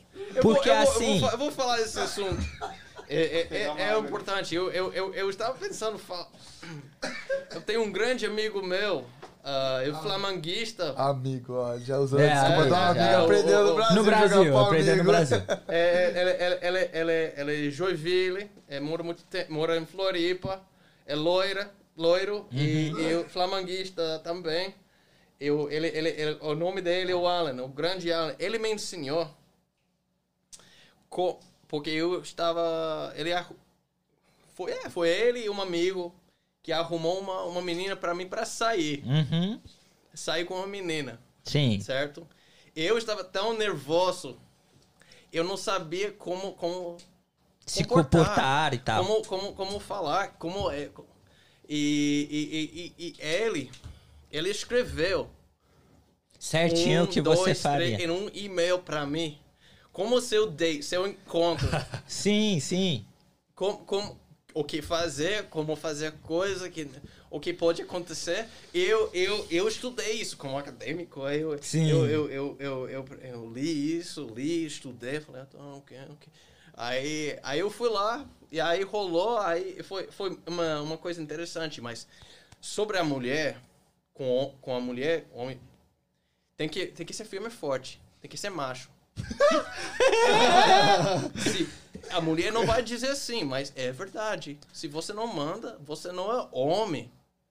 Ela vai pegar o outro. Você fala que você tem que ser seguro. Tem que ser seguro de si. Sem segurança. Não, mas eu não queria entrar muito nisso. Como falar, como pegar, é muito diferente. Como a forma... eu queria ir mais pra essa parada, porque assim, eu não sei se é mito. Mas é falam, muito diferente. Falam que por exemplo, todo mundo que a gente pergunta aqui, as meninas, por exemplo, a gente pergunta, que já se relacionou com o americano, primeiro falam que eles não têm muita atitude. Não é muito de, tá ligado? Tem que ser muito agressivo com elas. Tem que... Ele é agressivo na mente. Agressivo, assim, não digo fisicamente. Atitude. Atitude, Jiu-jiteiro, aí eu aprendi isso. Desculpa pelo pessoal. Sim. Mas se você não tem confiança, você não é seguro com você, a menina, a brasileira vai pra outra. Mas a americana também é assim? Não é tão forte. Ah, entendi. Mas qual que é a principal diferença? Vamos lá. Tem que ter a ginga. No approach. No approach da mulher brasileira e da mulher americana. A ginga. Tem que ter o Jorge Aragão. Tem que ter a malandragem. Tem que ter a malandragem. Tem que saber como brincar com a menina. Sim. Tem que saber como tocar a mão, entendeu? Mas isso você tá falando na brasileira. Com certeza. Agora pros mano aí que tá aí na pista. Pra você conquistar uma americana, qual a diferença entre certo, qual distância? Aí é foda. É distância. Porque pra gente é muito, tá ligado? Claro. Você sabe, o brasileiro é muito abraço e isso tal. Foi das instruções do meu amigo. Toca a mão, olha os olhos, brinca um pouco, dá um beijinho. Mas ele me escreveu, me ajudou. E você pegou a mulher? Claro que peguei. E foi uma experiência muito, muito interessante. Mas foi um tempo para eu pegar jeito. Sim. Para eu entender como falar com a menina. Como posso trocar uma ideia. Como no ônibus, na rua, em qualquer parte. Mas tem que sempre ter a ginga. Sim. Não pode... Malandragem não é a palavra, mas tem que ser muito esperto. Sim, eu entendi. Não adianta você chegar lá, robozão, lá, todo travado, que não vai adiantar. Não. Mas eu tenho outra dúvida, André. Que é a parada de tipo assim, você vai no Brasil, na minha imaginação, você é gringo, irmão. Aí você chega lá no Brasil, você é louco, as mulheres se jogam, na parada, nas mulheres se jogam, eu sou gringo, filho. Ganho em dólar, esquece. Mas é realmente assim? Ou você mesmo assim encontra dificuldade? É claro, tem pessoas e pessoas, e talvez você tá trocando ideia com uma mulher que é só por um date. Agora você pode trocar ideia com uma mulher que é pra sua vida. E aí é uma questão diferente. Eu entendo. Mas existe mesmo essa parada de... Com certeza. Dar uma... eu sou gringo, a rapaziada te dá uma levantada. O brasileiro gosta de gringo. Mas... Que eu... Umas observações que eu vi. Primeiro, de Floripa. Eu amo Floripa. Mas o Manezinho e a Manezinha é muito fechado. Ele sempre... Ele é tipo americano. Pode ser. Não, o Manezinho sempre é... O que você quer, porra? Aí é sempre que... Em vez do... o cara de Londrina. Eu vejo mais como... O que você quer? Eu digo, eu como uma mulher. O Manezinho. Ela é muito mais difícil. Ela é mais conservadora. Entendi. Ela é inteligente. Ela não vai dormir com você a primeira vez. Ela quer conhecer você, talvez. Mas eu vejo, claro, paulista. Mas o norte é outra terra. Que meus amigos falam, os gringos, o norte do Brasil é fácil. É muito fácil. O nordeste é muito fácil. Vai para Manaus. A galera retada. Especialmente com isso, é fácil. Mas o que você vai descobrir com... Tem pessoas que são gente fina, que tem... que não são tão... tem integridade isso, mas tem a coisa que o gringo sabe, que fala, que a menina mais fácil é lá no norte do Brasil. Entendi. Isso na visão dos gringos, assim. Isso na visão dos gringos. É, isso que eu nunca fui, eu não tenho muita vontade, eu fico no sul. Mas existem mulheres que são... muito inteligentes que eu conheci no Brasil. Eles são profissionais, são gente boa, mas a mulher brasileira em geral é muito mais, na minha visão, muito mais carinhosa.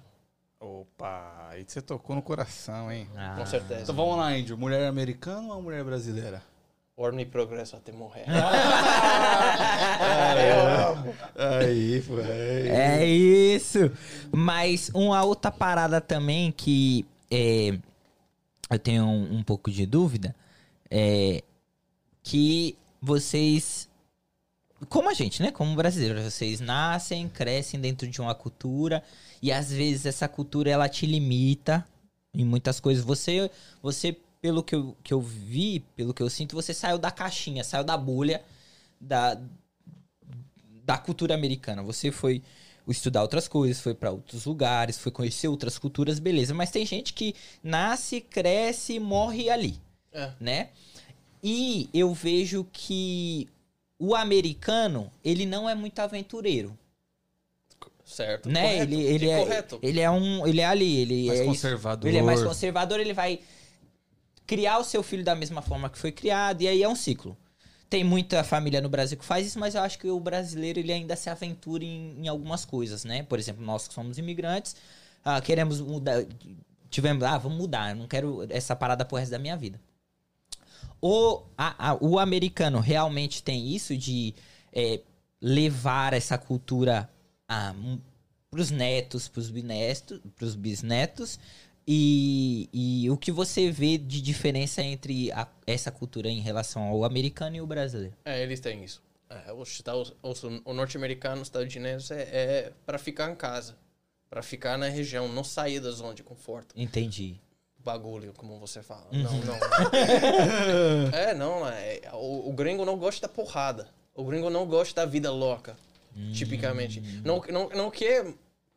Tem alguns que sim, mas não existe isso. Para mim, uma das músicas que eu gosto muito é o Carpinteiro Universo, do Raul Seixas. E a Sábado de Benção, do Vinícius de Moraes. A vida é só uma. Tem que ser uma coisa especial. Tem que correr atrás, então, sair, tem que rolar, tem que... Vai para viver a vida. A vida é só uma. Sim, sim. E Cazuza cantava, a vida não para, não. A vida não para.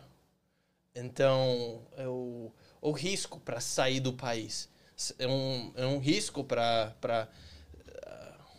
sair do outro país, aprender outra cultura, outro idioma, sem ninguém. Mas isso vai ficar casquinha, casca grossa. É isso, a riqueza com isso. Sim. O americano não tem muito disso, então. Atualmente não. É porque vamos Atualmente não. É que também eu acho que é o que você vai falar. O americano não vê necessidade de sair dos Estados Unidos, né? É isso. Tipo, pra eles, os Estados Unidos é o melhor país do mundo, realmente. É atualmente, economicamente falando. Então, eles não vêem necessidade. Fala, pra que eu vou lá, mano? Tipo assim, pra que eu vou aprender outra língua? Se eu falo inglês em qualquer lugar do mundo? Eu vejo isso. É bastante nos países que falam a língua inglesa. Isso é muito comum. Sim. E, mas pra mim, como eu estava comentando com o Daniel... Antes, eu vim para o Brasil, eu morei no Brasil, eu escolhi Brasil porque eu queria uma coisa para mim. Eu queria o Brasil, quando as coisas que eu consigo no Brasil, os contatos que eu tenho com brasileiro, com a vida no Brasil, é por causa do Andrew.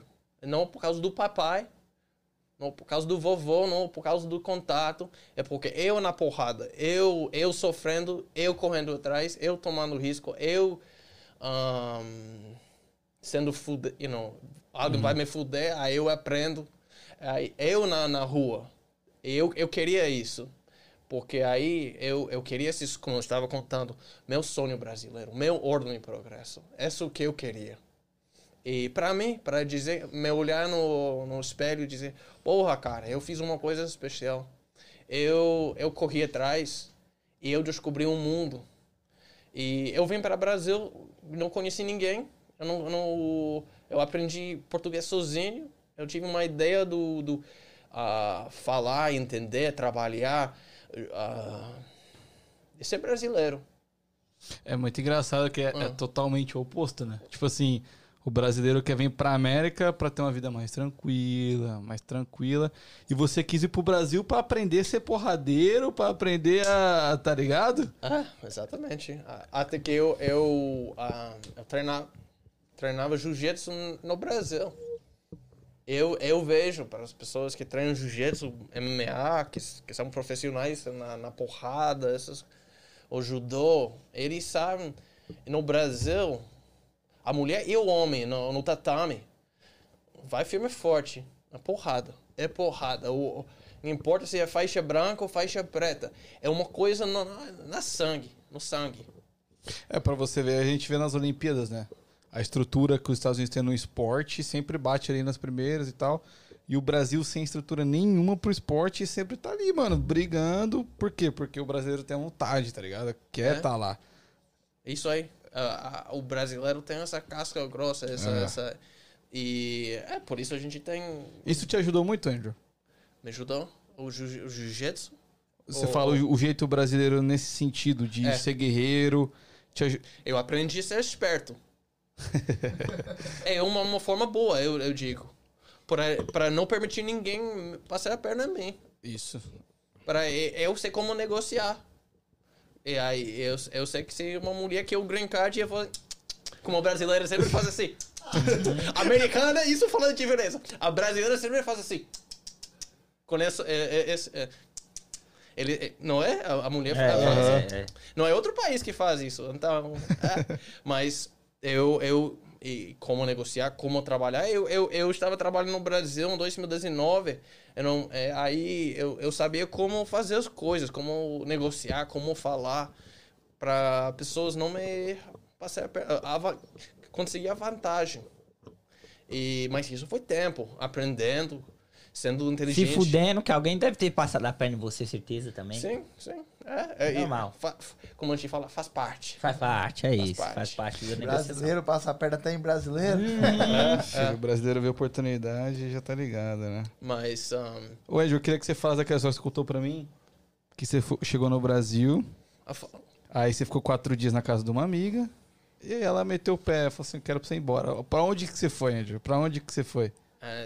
Eu fui pra motel. Motel com M. E você não sabia que motel era... Eu não sabia. Eu paguei $200 em dinheiro. Eu tive...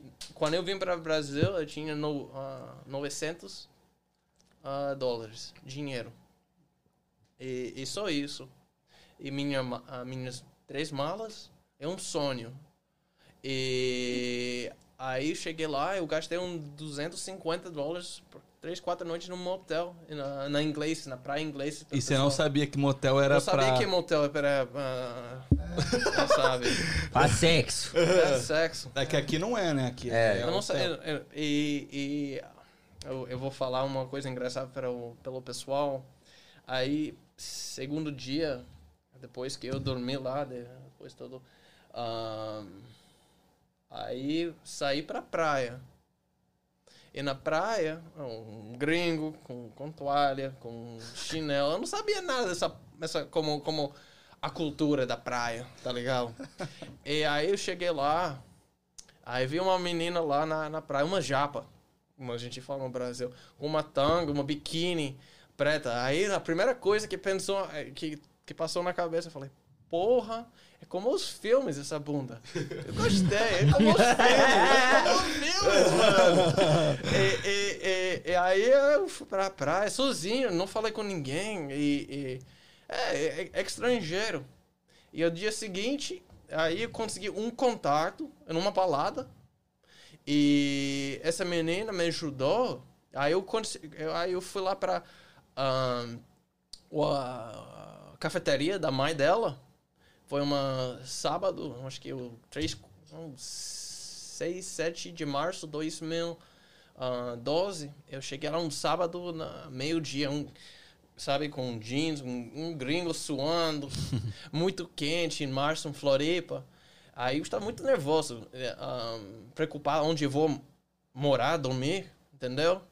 Aí abri a porta do Dom Joaquim, a cafeteria. Aí eu falei, eu quero falar com a dona do restaurante, ou da cafeteria, a Elisiana.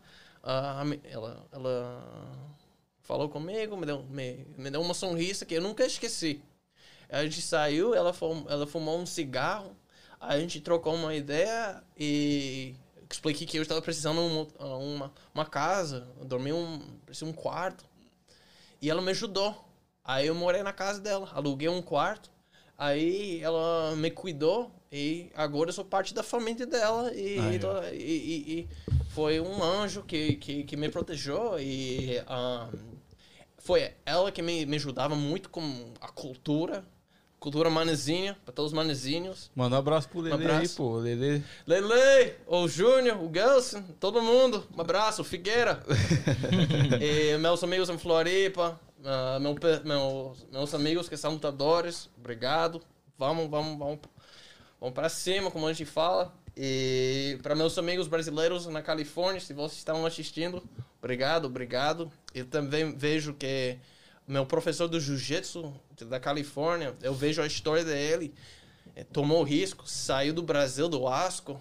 E aí, engenheiro, ele trabalhava muito, treinava muito. E ele é parte do time do Aliança do Cobrinha.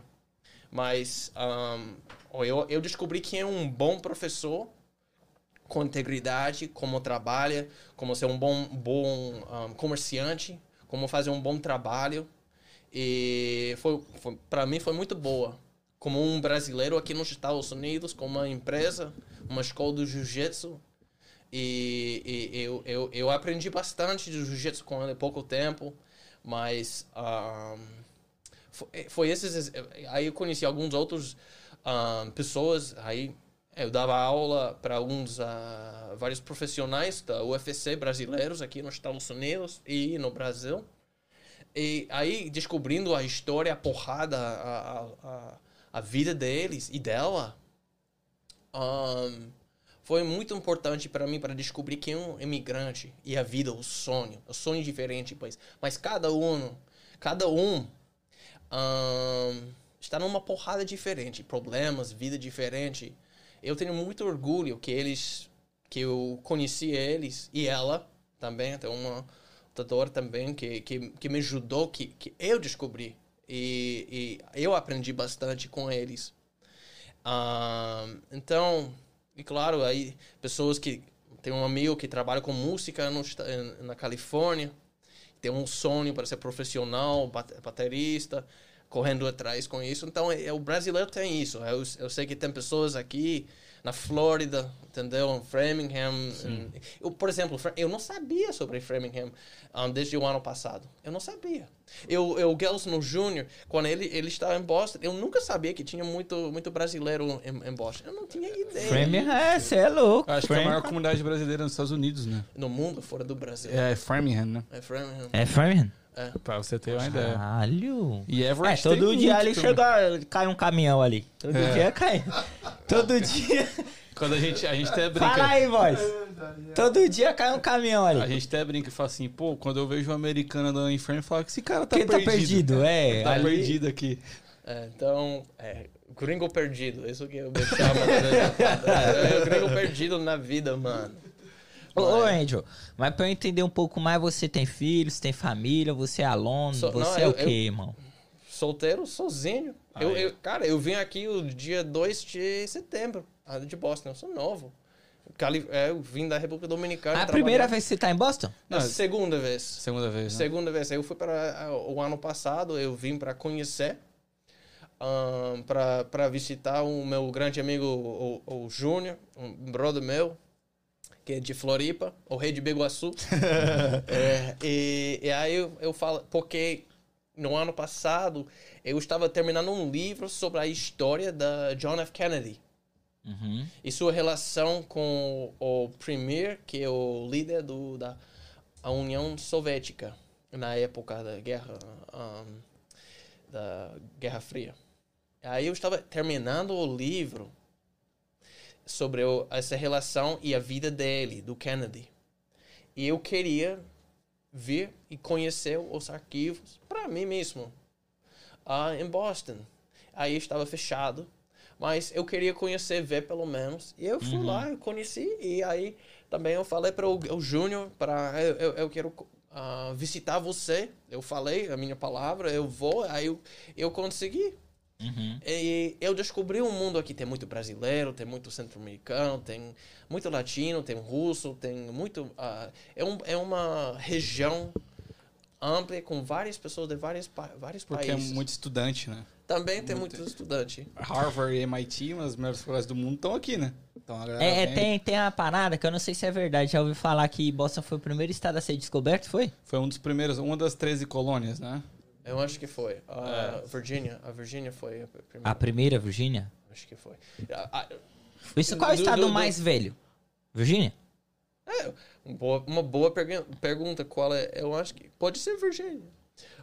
Mas eu acho que também é o Massachusetts. É porque New England, né?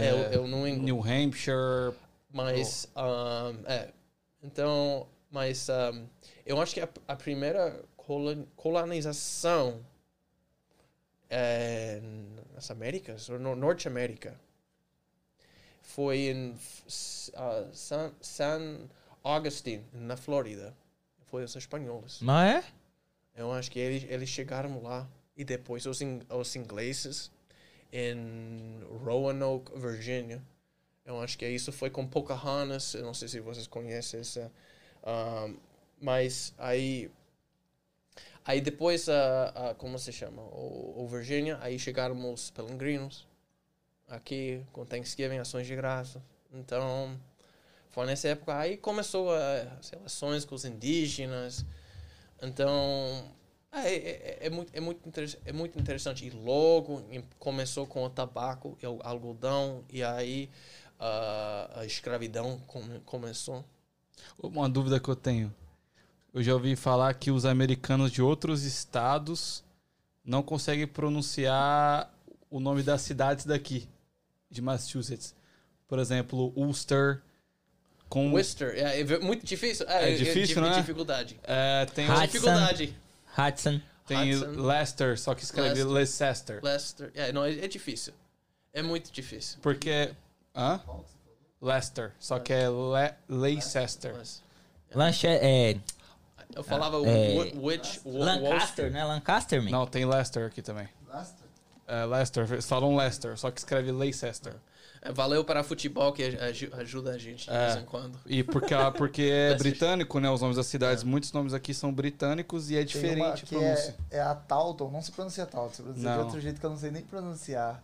E muitos americanos não sabem também. Não é isso, é isso.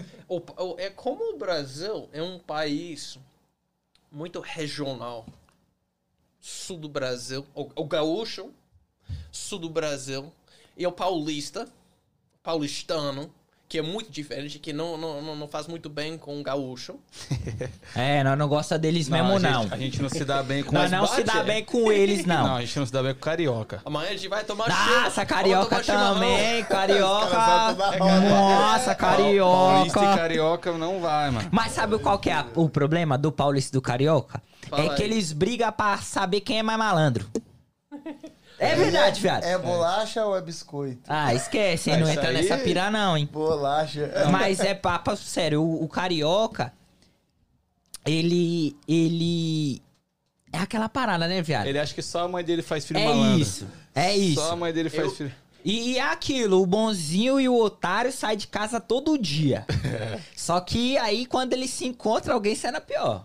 Tá ligado? Mano, eu te digo, quando eu fui pra Rio de Janeiro, eu senti que os cariocas, o vibe é muito malandro. É malandro. Pô. É malandro. Os caras é rato, viado. Os caras é rato, viado.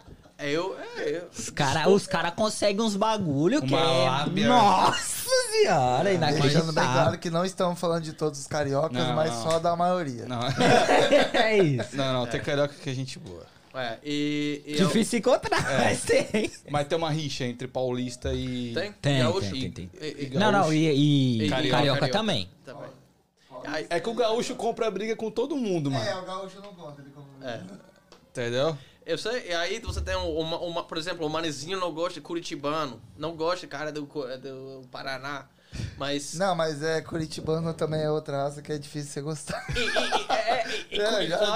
Curitibano é difícil. Sim, e curitibano muito diferente do pessoal de Maringá e Londrina, por exemplo. Exato, é totalmente diferente. Coisa, aí vai para sul do Paraná, que é muito, muito pegado do Chapecó, a toma chimarrão, a coisa do Grêmio, coisa do Colorado, é interessante. E vai para norte do Paraná, é São Paulino, é Palmeiras, Verdão, Porco, tá ligado? É fascinante isso.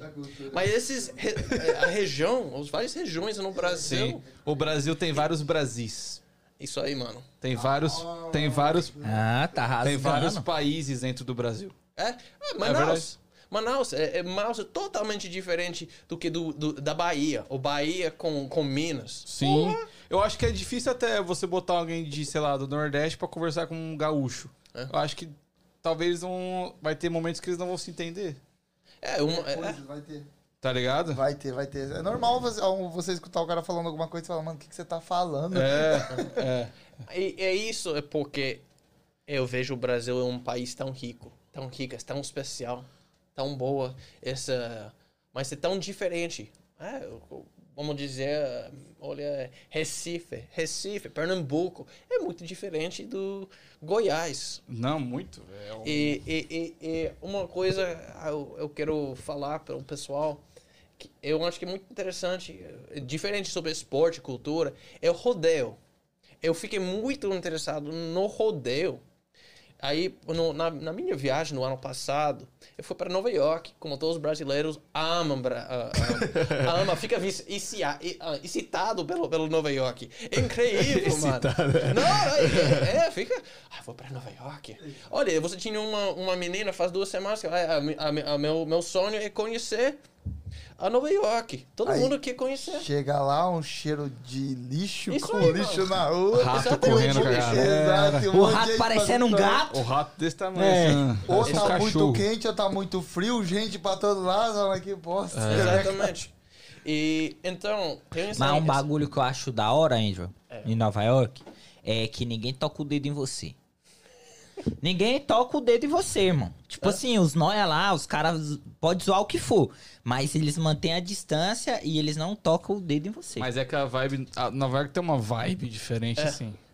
Tipo, especialmente pro brasileiro, né? Que ir pra Nova York é tão distante pra gente. É um, tipo, um sonho, né, mano? Então, quando você chega lá, você fala, caralho, eu tô aqui. Então, tira uma foto e vai embora. É da mesma coisa... Sobre isso, é interessante como o brasileiro, e a brasileira e o menino adora, ama a ideia do Disneyland, ou Disney World. Sim. Porra, e eu morava na minha cidade natal, a minha terra, ou como gaúcho, minha terra, tchê. Na Califórnia tem uma Disney, não tem? Isso aí, mano. A gente tem Disneyland original, a sede é de lá. Não, original? Da original de Orlando, não? Não. É Califórnia. Ah, não sabia. Porque isso é onde o Walt Disney criava e fazia e gravava seus filmes. Ok. A Apple é na Califórnia. Apple, Google... É isso pra nós. Sim. As grandes empresas são da Califórnia.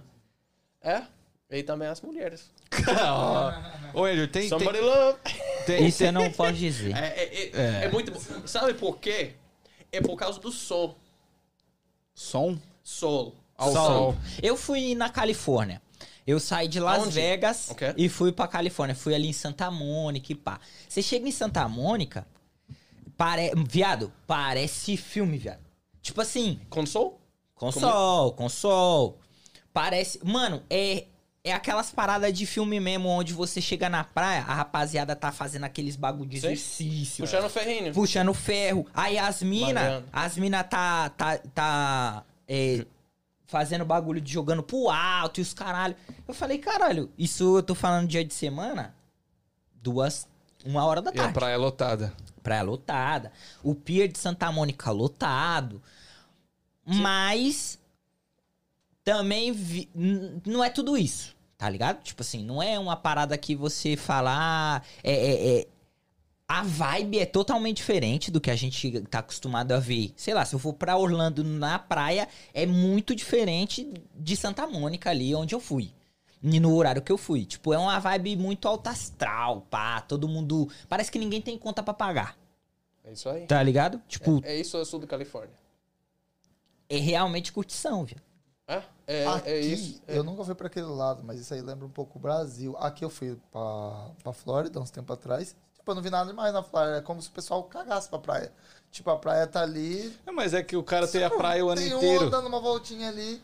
Tchau, tipo, o cara tem a praia o ano inteiro, tá ligado? A gente usa muito praia aqui porque são 4 meses, mano. Se você não for na praia esses 4 meses, filhão. Até aqui pra nós, esses 4 meses, eu não acho que, tipo, o pessoal também nem liga. Por exemplo, em Londrina, vocês não têm praia. Nós temos então, Lago Igapó. Se compara. Então, vocês como palpar seu dinheiro para pegar um tempo, uma vez por ano, lá na praia, para ficar lá uma vez. Então, a gente valoriza muito, pessoal. É igual aqui. Demais, que, tipo, a gente demora um ano juntando grana para ir para Flórida. Exato. É a mesma parada. Eu acho que é a mesma vida. Tá ligado? Que dá pra juntar, mas... E eu... esse inverno vai ser meu primeiro inverno e não neve. Verdade, né? Você vai ficar aqui até quando? Até quando você vai ficar aqui? Eu moro... Vai morar aqui. Vai morar aqui? Vai ficar aqui definitivo? Moro. Na Califórnia não tem inverno. Vai ser a primeira? Ô, Andrew, deixa eu entender. Nossa, vai ser muito bom. Deixa eu entender o seu trabalho. Então, você não tem um trabalho fixo. Tipo, o seu trampo é temporada? Não. Season? Não. Se aparece um bagulho melhor, ele mete o pé. Isso eu vejo muito. Ligado? Talvez seja a cultura americana também. Americano não tá muito grudado em trampo, não. Se ali pagar mais, eu tô indo. Você está certo. Eu sempre tô certo. Inflou o ego do menino. Inflou. Esqueça tudo, bebê. Olha, tem rixa entre estados americanos, igual a gente falou, São Paulo e Rio de Janeiro? Aqui tem? Boston, Nova York. Boston, Nova York, realmente. Mas realmente ou é só uma zoeira? Não, acho que é... Ou tem uma rixa? É sério. Assim. Depende com quem você fala. Eu acho que não é tão forte como no Brasil. Sim. Mas eu moro aqui. eu consegui um trabalho com uma ONG internacional. E trabalha com o quê? Uma ONG. Ah, uma ONG, ok. Uhum. É uma ONG. Essa ONG é uma ONG internacional que trabalha na Ásia e na África. E eu estou trabalhando no Moçambique, um projeto no Moçambique, porque eu falo a língua portuguesa. Então, a gente está fazendo esse trabalho, esse projeto de desenvolvimento na área de educação, lá no Moçambique. E estão fazendo esse trabalho. Aí um trabalho... eu moro aqui. Moçambique é na Ásia. Na África. Porque teve qual foi a pergunta que teve no podcast aqui? Que qual falava em português? Era Moçambique que vocês erraram? Não, português. Moçambique fala português, né? Sim, não, mas é como primeira língua, era a pergunta. Ah, tá. A língua oficial. É a língua deles, oficial. É oficial. É o português. Foi Moçambique que vocês erraram? Português de Portugal. É, o português de Portugal, né? Eles falam. Quem não entendeu, pessoal, vai sair o episódio aí. Já saiu, né, lindo? Já saiu? De perguntas e respostas? Já saiu. Ah, não, saiu não. Não, foi torta na cara, não. Não foi torta na cara, não. Foi do casal. Não, doidão. Do casal era sobre o casal. Não, eu acho que foi torta na cara. Torta na cara. Torta na cara, já fazia, já saiu. Não, beleza, tá bêbado. Beleza, voz além. Quem não entendeu, você também esqueceu. Quem não entendeu, assiste torta na cara aí que vocês vão entender. Não, aqui tem uma pergunta que... Qual o país que tem o português como língua oficial? Aí tinha Moçambique, Cabo Verde, esses países. Só que eu não sei se o Cabo Verde tem o português como primeira língua. Eu acho que é. É a primeira língua. Eu acho que é a primeira língua. Tem o crioulo, os dialetos, né, que eles falam. E você tem São Tomé, uma ilha também. Você tem Timor-Leste, na Ásia. Que falam português. Você tem Angola. E Portugal... Devolve nosso ouro, seus arrombados. Eu acho que é. Tem um outro. Ah, Macau. Ô, Andrew, pede pros portugueses devolverem nosso ouro. Ok. Pede pros portugueses devolverem o nosso ouro que eles roubaram do Brasil. Brasil que é seu ouro, porra. Na hora. Tem uma parada que eu descobrir agora, né? Que na Amazônia, embaixo da Amazônia... Tinha uma cidade que falam que lá tem ouro pra caralho e tudo. Vamos lá. Você estudou sobre isso? Calma aí. Tem muita tinha história. Ouro nessa cidade, então os portugueses descobriram. Tudo bom, tá lá. Não, parece também. Que há muitos anos atrás tinha uma cidade no lugar que hoje é a Amazônia. Aí tem um equipamento agora que ele consegue mapear embaixo da terra. E descobriram essa parada. Você ouviu falar disso? Eu acho que isso é fique, pô. Eu não... Ratanabá, essa parada aí mesmo. Falaram que agora dizem, né? Que agora, se realmente... Tanto que Elon Musk tá criando foguete. Vai pra Marte, 2024. Elon Musk. Bicho tá pegando. E aí criaram, até o Elon Musk foi lá, parece que até... Tentando uma parada dessa pra saber se consegue fazer escavação e os caralho. Você estudou sobre isso? Tipo, o passado da Amazônia. Não, isso é um grande assunto que eu tenho que descobrir e aprender. Mas existe essa legenda, essa história sobre isso em outros países. A Colômbia tem isso, Eldorado. É mesmo? Eldorado, já ouvi falar. Então tem um filme de desenho lá que chama Eldorado. E... Mas calma, eles também têm essa parada assim, debaixo da terra? Mas isso é um mito ou é verdade? É mito. É mito, né? Mito. Tudo isso pode ser mito. É igual. Você acredita em ET? Por que não? Eu quero polêmica. Não. Quero saber se você acredita de verdade nisso. Você acredita que não existe extraterrestre? Área 51 que vocês têm aqui. O que os americanos falam sobre a Área 51? O que é o Área 51 para vocês? Cheio de pergunta agora. É muito interessante esse assunto. Como se chama? É o aliens, não é o cara... alienígena. Alienígena. Então, existe essa história, essa fala, esse discurso sobre isso. Pode ser real. Porque tem muito... movimento. Mistério, né? Mistério, pode ser que... Mas os americanos, porque pro brasileiro era 51, o bagulho... Ah, é. O americano dá muito enfoque pro... Outra coisa que é verdade, eles faziam muitas provas das bombas nucleares nessa região. Sim, sim, sim. Isso eu sei. Isso é para isso que eles falam que serve a Área 51, né? Para experimento militar, né? É, exatamente. É. Mas falam que tem muita coisa escondida lá também. Que... Provavelmente isso existe também. Pode ser. Mano, é bizarro, né? Falam que tipo, você chega a quilômetros de distância e já vem alguém te parar. Assim, o que você tá fazendo aqui? Uma parada... Uma parada que eu queria entrar também, que eu queria saber de você, Andrew, é maconha. Califórnia, maconha. Você gosta? Não, eu não fumo. Não? Mas é porque eu tô te perguntando isso. Porque em Floripa, fuma muito. Então. E Califórnia também. Então, Califórnia, querendo ou não, é o cartão postal disso. Falam que a porra lá... Pode crer. Legal. Só que...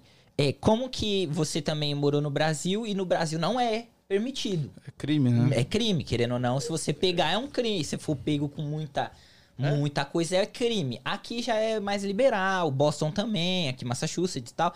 Legal. Mas como que você vê essa questão entre Estados Unidos ser legal, você poder fumar e no Brasil você não poder? E como que é isso na sua mente, assim? Eu vejo muito que... No Brasil tem uma lei. A lei diz que você não pode fumar. Mas as pessoas não... A policial não... Aí tem uma lei, mas ninguém está ligado à lei.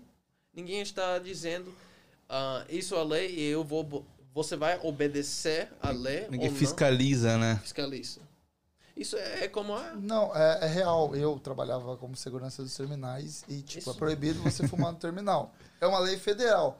Mas que caralho você vai chamar a polícia pra um cara fumando? Ah, não, vou ligar pra...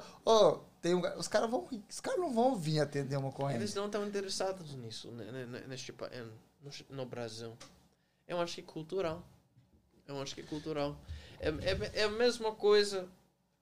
Eu acho que é isso a minha opinião. E não vai... Pode mudar, mas vai continuar firme e forte assim. E aí, nos Estados Unidos, eu acho que os Estados Unidos é um lugar para fazer dinheiro. Eu acho que as empresas, o governo, descobriram que é muito fácil, é muito bom fazer dinheiro com isso. Tem que governar, tem que... Beleza. Controlar isso.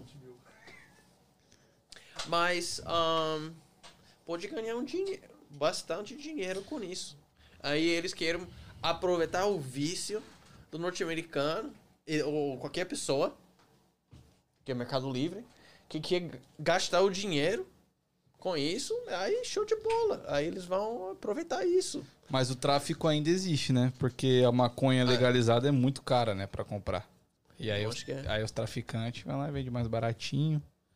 Então, o tráfico ainda existe. Mas você acha que o Brasil deveria legalizar? Eu acho que aconteceu com o Uruguai. Eu creio. Foi o Uruguai, acho que legalizou, acho, né? Foi o Uruguai. Agora... Faz uns meses ou um ano. Eu sinceramente, eu acho que foi liberado, legalizado no Brasil. Isso vai piorar as coisas. Você acha? E na final das contas, eu acho que muitas pessoas não sabem como se controla. Então, você tem o mesmo pensamento sobre armas. Isso também é interessante. Isso é interessante sobre o Brasil e as armas, porque... Eu sempre pergunto, como as pessoas do morro têm tantas armas? Todo mundo pergunta isso. Não, mas isso aí é fácil. É real. Isso aí é fácil, pô. É fácil. Não é difícil. Não, Então explica pra gente. Porra, eu tenho o meu achismo, pode ser que seja um achismo. Mas, cara, se você tem um caminho de livre acesso ali, Paraguai e Brasil. Porra, se eu tenho um livre acesso a um país que vende arma... Eu consigo simplesmente mandar alguém lá e mandar atravessar essa parada. E outra, o tráfico, ele não ganha pouco dinheiro. É muito? Porra, o tráfico é, mano, se pá, mais rico do que o Estado. Entende? O PCC, essas organizações, essas organizações, Comando Vermelho, essa parada toda. Porra, se você vê, eu assisto muito podcast. Podcast policial e tal, que trabalha no Rio. Mano, os caras têm granada, irmão. Os caras têm... Os caras têm fuzil que não tem no Brasil. Exato. Entende? De algum lugar tá vindo. Então, se eu tenho dinheiro... Foz do Iguaçu. Se eu tenho dinheiro, Andrew, e você tem o que eu preciso... Seguinte, é uma troca. Tá o dinheiro e você me dá o que eu preciso. Pronto. Mas você acha que armar o cidadão é bom ou ruim no Brasil? Porque é diferente. Aqui é outra cultura. Eu acho que é bom ter as regras. Eu também acho bom ter nas regras. Eu acho que é bom ter. Mas eu acho perigoso. Porque uma coisa que acontece muito nos Estados Unidos e tá querendo ou não, tá criando uma crise nos Estados Unidos. Essas paradas de você ter arma e nego sai matando os outros. Atentado em escola, isso tem crescido cada ano mais. A cada ano que passa, os Estados Unidos têm tido uma taxa de aumento nessa parada. Suicídio. Então, eu acho que quando você dá acesso, fácil acesso, porque não é difícil.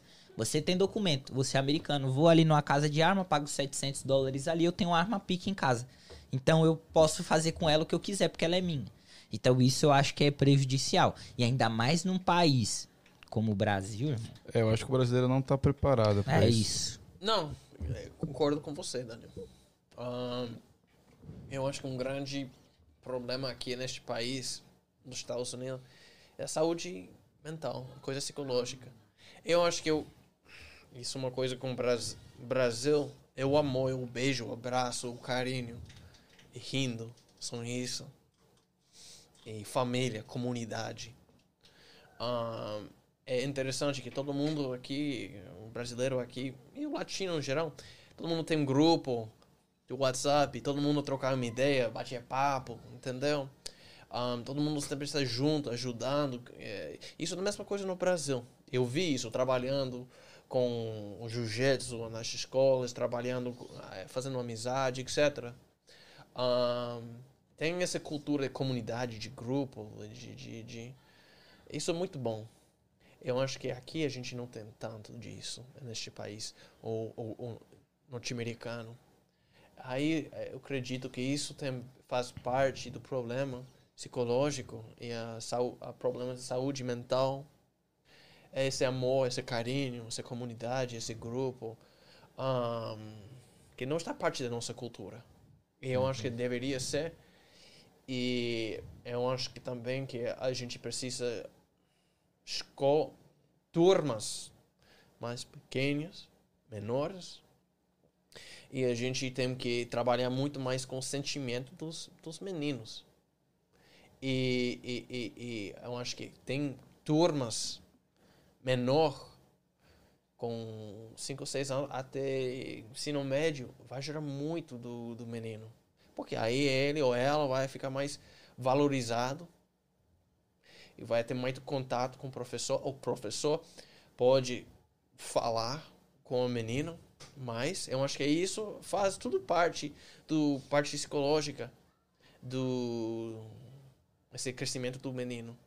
Isso é importante para prevenir problemas do atirador, como a gente tem.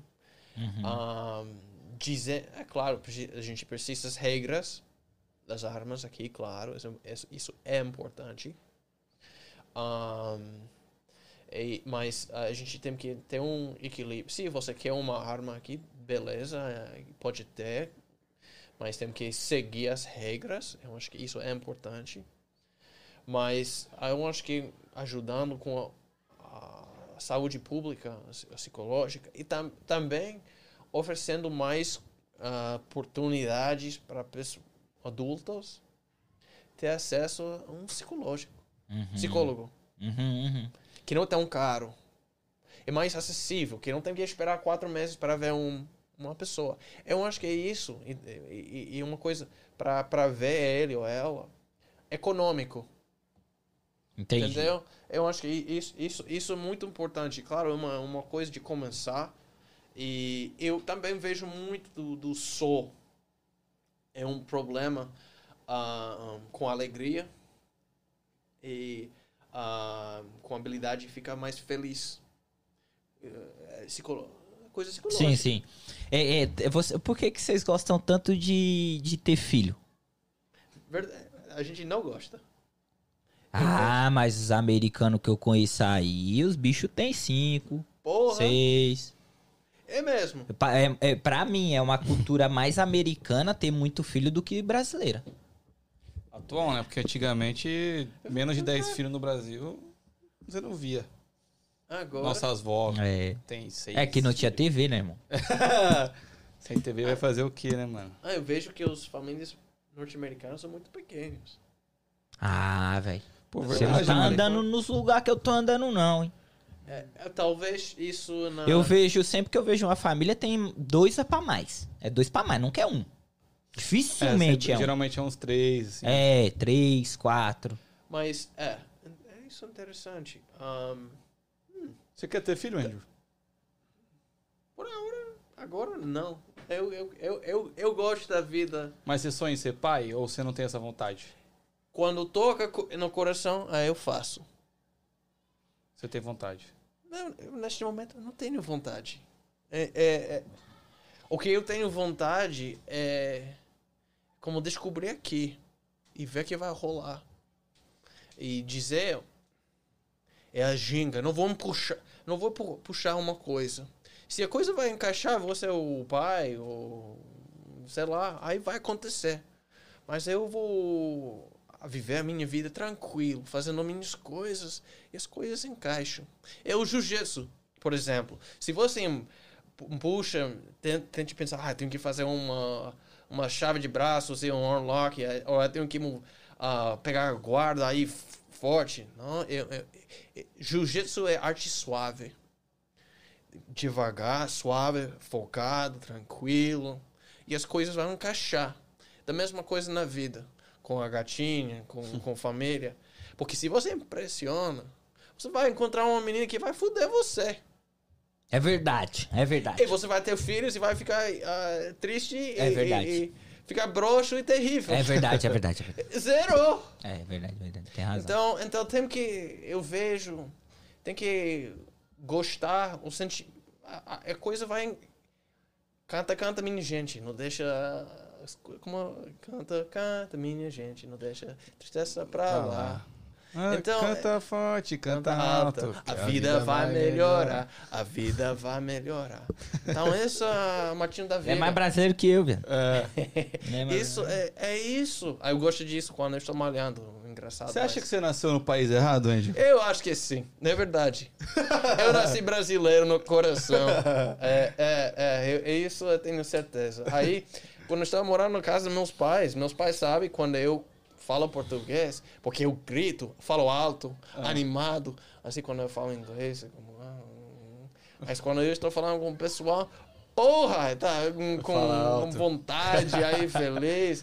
Meu pai, e aí eu acho que ajudou muito morando com as meninas, porque aí, com mulher, aí, porque aí eu escutava e como elas falam e eu aprendi, quando uma brasileira está irritada, fica longe. Fica longe. Ele aprendeu uma coisa muito importante. É muito importante. Isso é uma coisa importante de se aprender. Eu descobri, vi isso, e que entre a norte-americana e a brasileira, eu vejo que a brasileira é muito mais ciumenta. Eu vejo isso. E eu acho que cultura, porque o homem brasileiro tem uma tendência para trair. Forte declaração. Pegar outra... Falou em disse, negão. Tem um amante, tem um outro gatinho. Forte declaração. Eu vi muito disso. A vantagem, o homem sempre... também pode ser a mulher que tem a vantagem. Eu ia falar isso, mas tem umas mulheres também que não porra, são espertas, são faixa coral. Sim. Só que a mulher trai melhor que o homem. Ela sabe esconder mais. Por isso é faixa coral. 2, 3 grauzinhos. Uhum. Esperta. Não, a mulher é muito mais inteligente que do homem. Tanto pro bem quanto pro mal. Mulher... Ela é muito inteligente, né? Esperta. Sabe como esconder. sabe como manipular. Então, os homens e as mulheres americanas são mais... Fiéis. A maioria, sim. É claro, é ser humano. Sim, mas, sim. Mas é verdade. Eu nunca vi tanto essa traição na minha vida antes de que eu vim para o Brasil. É ciumenta. Você está... Com quem você estava? Por que você estava com ele ou com ela? Por que você estava fazendo... É verdade, o americano é muito foda-se pra isso, né? Ah. Tipo, vou na festa com minhas amigas ali. Fica à vontade. Tem um bom... Aproveite com sua família. Então, mas eu acho que uma relação entre um brasileiro ou uma brasileira e um americano é complicado por isso. Porque o brasileiro, ele tem essa parada de querer estar junto, de querer estar próximo, de abraçar, de beijar, sempre ter carinho. O americano, ele já é mais na dele, não quer muito contato. E também com a família. Como que é? Como com a família dela, com ele. Então. Eu acho que é um problema, hein? Casar assim com a cultura. É uma cultura totalmente diferente, tá ligado? Mas os americanos que eu já escutei que ficam com mulheres brasileiras não quer outra, não, filho. Zero, verdade. Quer dar carinho. A mulher brasileira é melhor. Aí, ó. Zero, é verdade. Passa a régua. Tem que ser esperto, mas... É bom. Pode ser saudável. Pode ser. Não, acho que é isso, né? É isso, pai. Pô, muito foda. Eu vi do Andrew, um cara muito inteligente, um americano, botando o ponto de vista dele... do norte-americano sobre o Brasil. Muito foda. Muito obrigado, Andy, por ter vindo, por ter topado estar aqui. Obrigado a vocês. Foi um grande prazer. Adorei a minha experiência com vocês. E foi... muito obrigado. Estou muito feliz de estar com vocês. E com você também, claro. Um abraço para Londrina, para São Paulo, para Americana. Isso aí. Entendeu? Pessoal, Londrina, Série A ano que vem. Vai não subir, vai, o Tubarão vai subir. Não vai, viado. Não vai dar. Então, muito obrigado a vocês. Obrigado. Eu também quero te agradecer, Andrew. Muito obrigado por estar aqui. Foi muito foda ter a primeira vez, assim, um americano mesmo falando pra gente.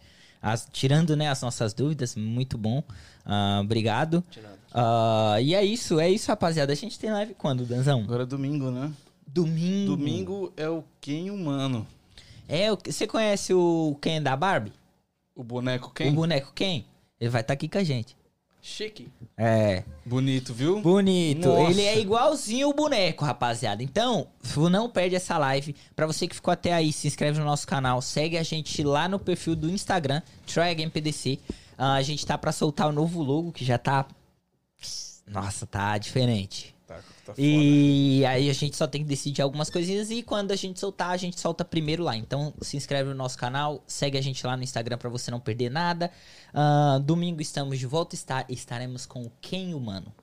A última aqui, ó, Valdemir Ferreira, conhece? Sim, meu brother, sim, Andrew, da Bahia. Manda abraço pra Itapetinga. Itapetinga pra vocês! É nóis, mano!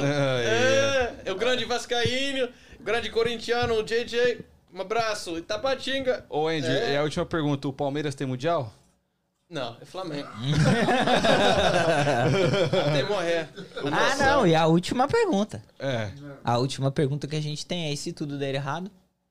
Não, tudo errado. Você faz o quê? E se der errado? Dá um jeito. Você tenta de novo? Tente outra vez. Try again, please. Thank you. É isso. Rapaziada, tamo junto. Valeu e até domingo. É isso, beijos.